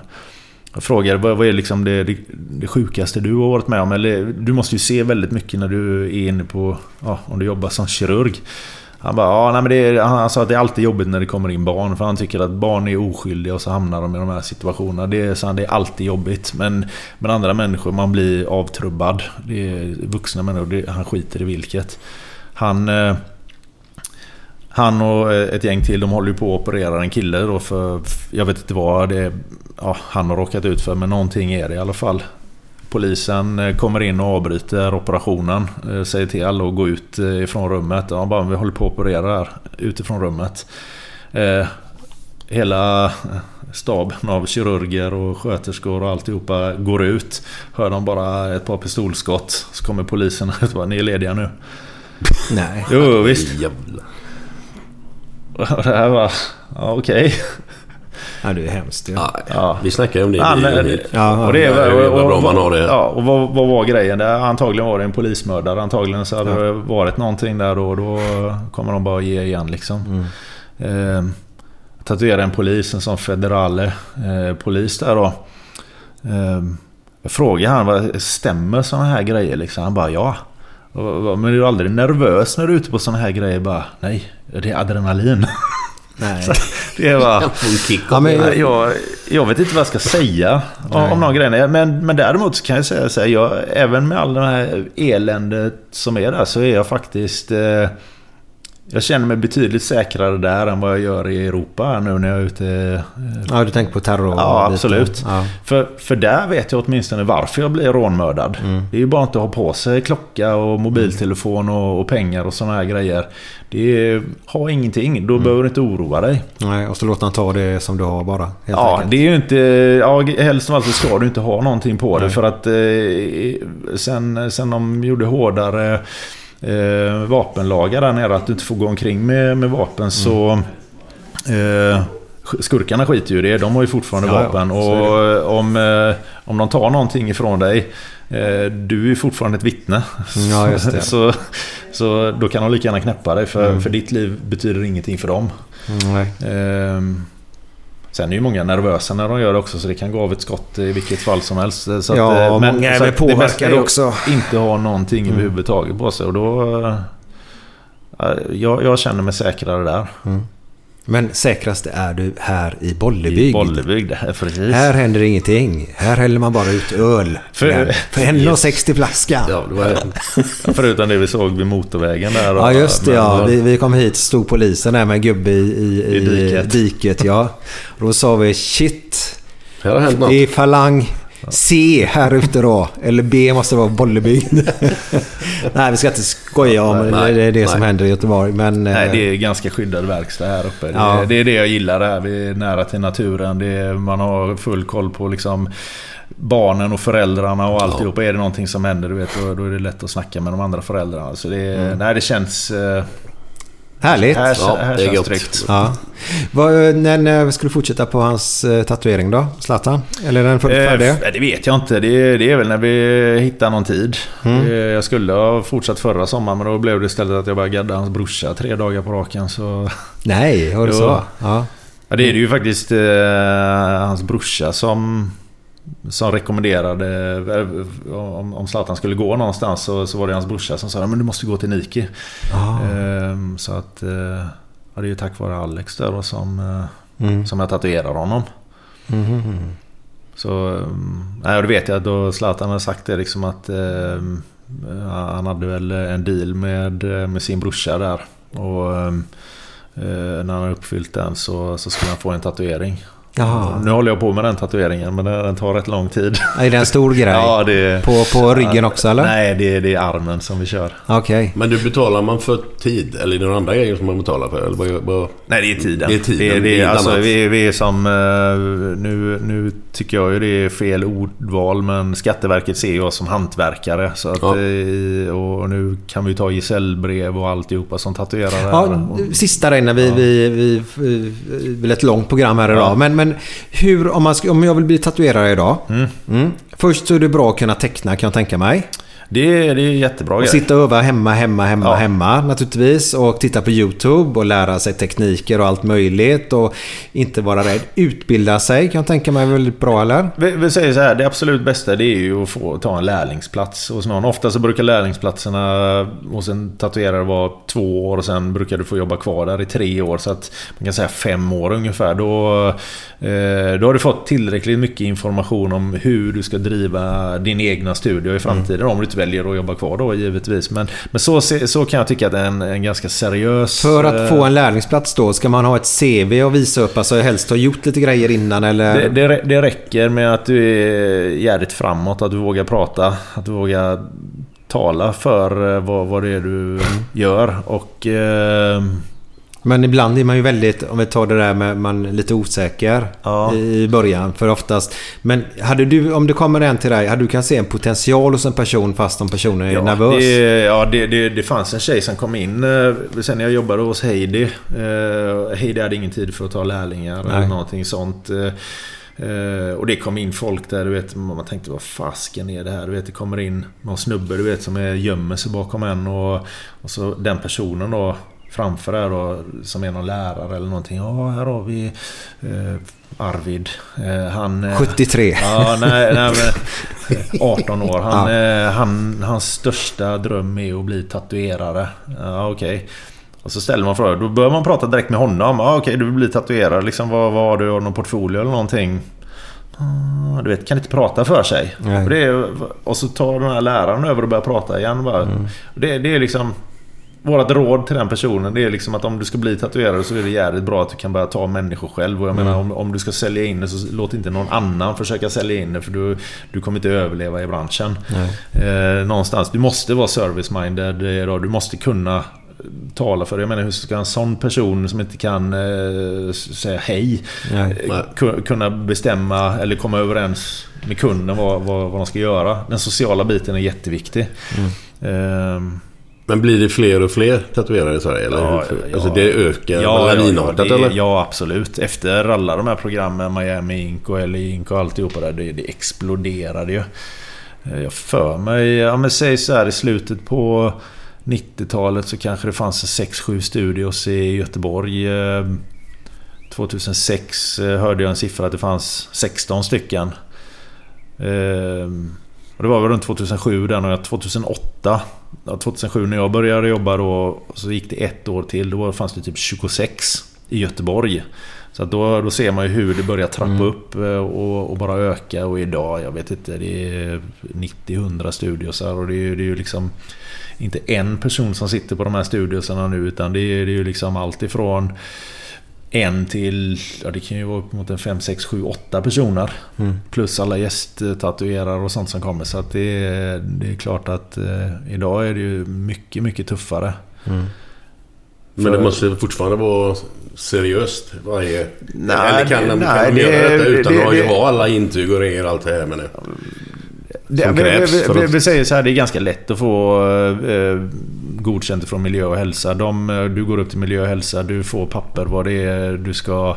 Eh, hur, hur du ska förhålla dig till vad, vad de vill och, och sen så, så gör du det. det. Det går att göra på olika sätt men det är ganska lätt att få det, få det godkänt. Okej. Och det är väl det som är det, det negativa här i branschen för att eh, många kunder tror ju att bara för att det är en studio då är det seriöst. Den här eh, studion... Nej, det var därför jag frågade. Ja. Liksom, nu... eh, I, idag så har det väl gått här just om vi, om vi går in på det som en hantverkarbit. Att idag kan du faktiskt ta ett gesällprov. Eh, ett mästarbrev. Eh, I tatuering? Ja visst. Och, och SRT då, så här, Sveriges registrerade tatuerare. De eh, håller tillsammans då med, med en kille då, Jens Berggren där, Tattoo Education. Som, som fokuserar då på den här hygienbiten och blodsmittor och alltihopa. Som, det är också väldigt, väldigt bra. Eh, Den utbildningen eh, att gå. Och den finns i lite olika steg.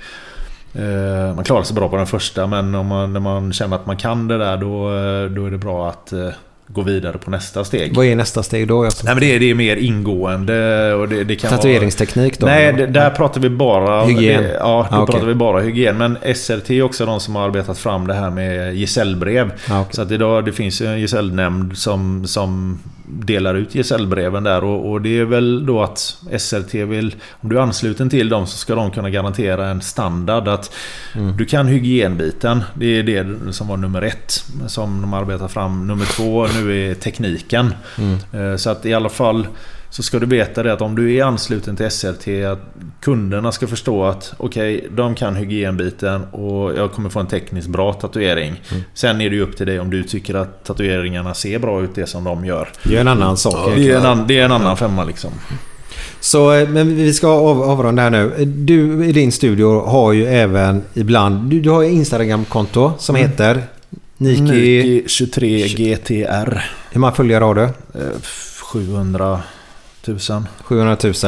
Så gå in där på den eh, Instagrammet eh, och så följer de dig så får de se lite tatueringar du lägger ut Ja, hela precis. tiden. Där, där uppdaterar jag varje vecka. Ja. I alla fall ett par gånger. Mm. Vad det är jag gör. Och Glenn.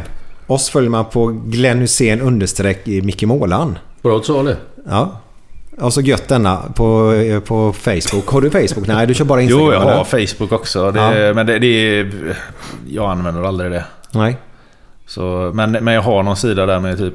Så, som jag brukade ladda upp grejer på. Det som är intressant är med din studio också då, eller eran studio, eh, är ju att du tar in gästartister från tatuerare från runt om i världen. Ja. Och har man då, följer man dig på Instagram så kan man få se när det kommer gästtatuerare till Ja, din studio. Jag, jag, jag Ja. brukar annonsera dem. Och då, då kan man boka upp sig just när den tatueraren, för de har olika stilar. Jag Ja, precis. det. Jag, jag försöker ta hit ganska bra tatuerare som, eh, som har sina unika stilar. Mm. eh, Och istället då för att de här personerna från Göteborg eller från övriga Sverige för att de ska ta sig till de här länderna så har de chansen att, att, att komma in på våran studio och då få Mm en tatuering av dem istället. Det är ju grymt Det ju. låter ju jävligt bra. Ja, Så in och följ där då. eh, Nike 23 och så någonting mer. GTR. GTR. Det- Ja, det, Är det bilen du tänker på? eller? visst, är det så? Ja, ja, jag, jag hade ju ingen aning om det här med sociala medier. Bara fast jag kan inte heta Nike Norberg på, på Instagram. Det är ju ingen som kommer bry, bry sig om det. Men hur, hur hittar jag ett namn som sätter sig? Eh, och det är klart att om, om jag heter Nike 23 GTR och, och lägger upp tatueringar så alla tatueringsintresserade de kommer ju inte fatta vad 23 GTR betyder. Men alla Nissan-nördar De fattar. De fattar. Men de vet ingenting om tatueringar. Precis, att jag, jag fångar upp eh, bå- båda lägren där. Det är, och det, det är lite roligt är det just här. Då, då är vi ett gäng nördar som... Då borde du egentligen tatuera Persbrandt, en, en härlig bil där då. Ja, det, ja, men jag har fått frågan om det är någon svensk kändis jag skulle vilja tatuera. Det är nog faktiskt Persbrandt. Han är, han är en stor eh, idol. Det är så? Ja, visst. Ja.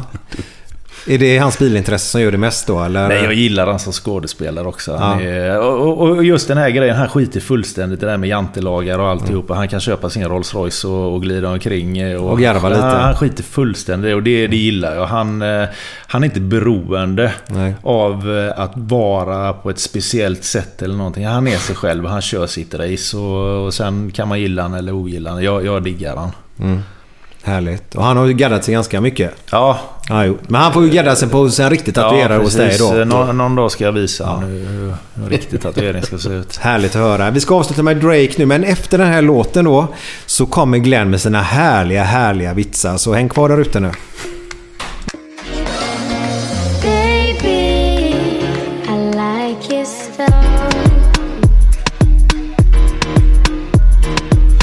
On your ways, front way, back way. You know that I don't play. Streets not safe, but I never run away, even when I'm away. OT, OT, there's never much love when we go OT. I pray to make it back in one piece. I pray, I pray.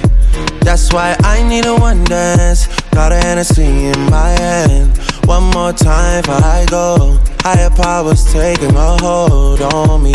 I need a one dance. Got a Hennessy in my hand. One more time before I go. Higher powers taking a hold on me.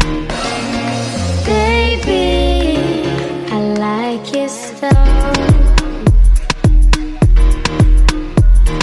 Strength and guidance, all that I'm wishing for my friends. Nobody makes it from my ends. I had to bust up the silence. You know you gotta stick by me. Soon as you see the text, reply me. I don't wanna spend time fighting. We got no time, and that's why I need a one dance. Got a Hennessy in my hand. One more time before I go. Higher powers taking a hold on me. I need a one dance. Got a Hennessy in my hand. One more time before I go. Higher powers taking a hold on me.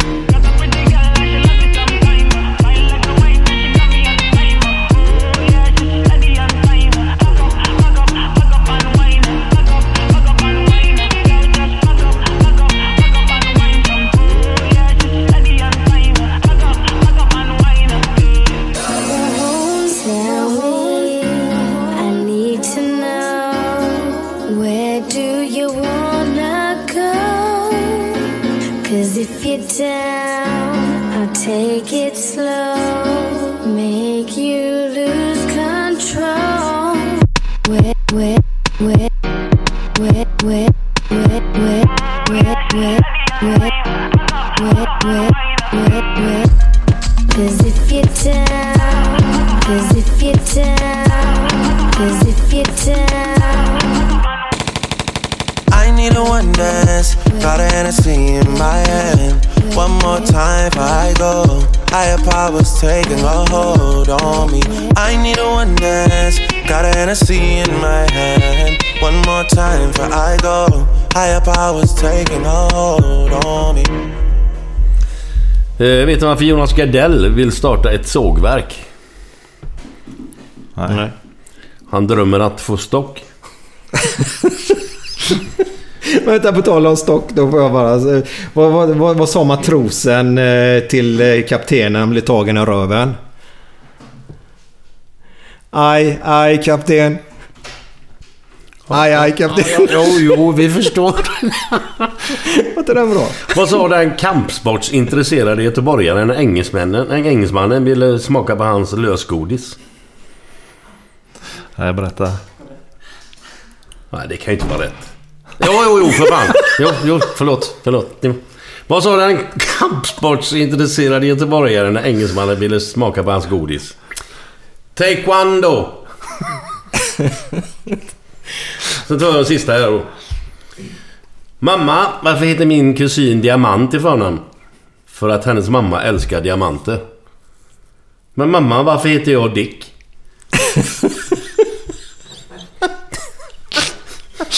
Och nu ska vi höra, nu händer det något här va? Vad, vad är det nu? Eller... Ja, nu kör vi. Eh, det var norsken Bellman och Vattenskallen satt i bastun och eh, de, eh, de brassade på där. Bellman frågar norsken är det tillräckligt varmt eller? Nej, nej för fan ös på mer. Nej, jag öste på. Eh, norsken frågar Bellman. Bara, tycker du att det är... De väntar ju fem minuter där till. Och, tycker du att det är tillräckligt varmt eller? Nej för fan ös på. Ös på bara. Gick fem minuter till vet du. Ja, ja, nu får du bita ihop. Bellman, norsken, frågar vattenskallen. Är det tillräckligt varmt eller?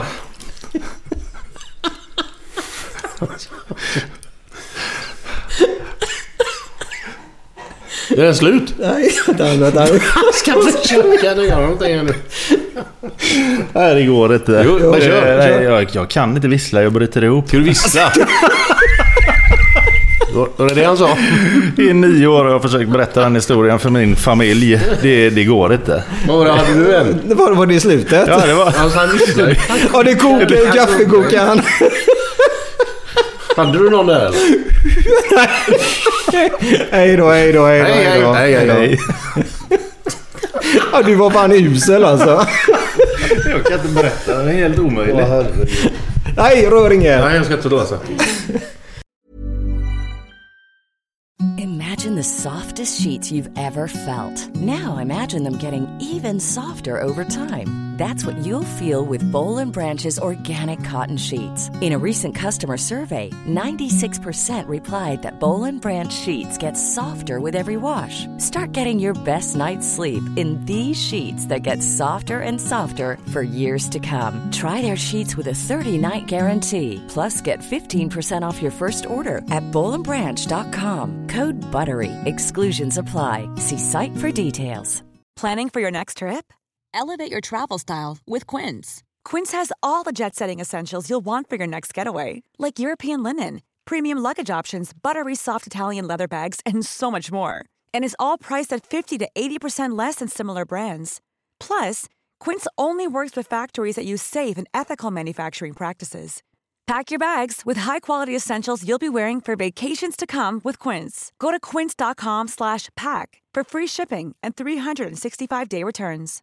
When it comes to your finances, you think you've done it all. You've saved, you've researched, and you've invested all that you can. Now it's time to take those investments to the next level by using the brand behind every great investor, Yahoo Finance. As America's number one finance destination, Yahoo Finance has everything you need, whether you're a seasoned trader or just dipping your toes into the market. Join the millions of investors who trust Yahoo Finance to guide them on their financial journey. For comprehensive financial news and analysis, visit yahoofinance.com, the number one financial destination, yahoofinance.com.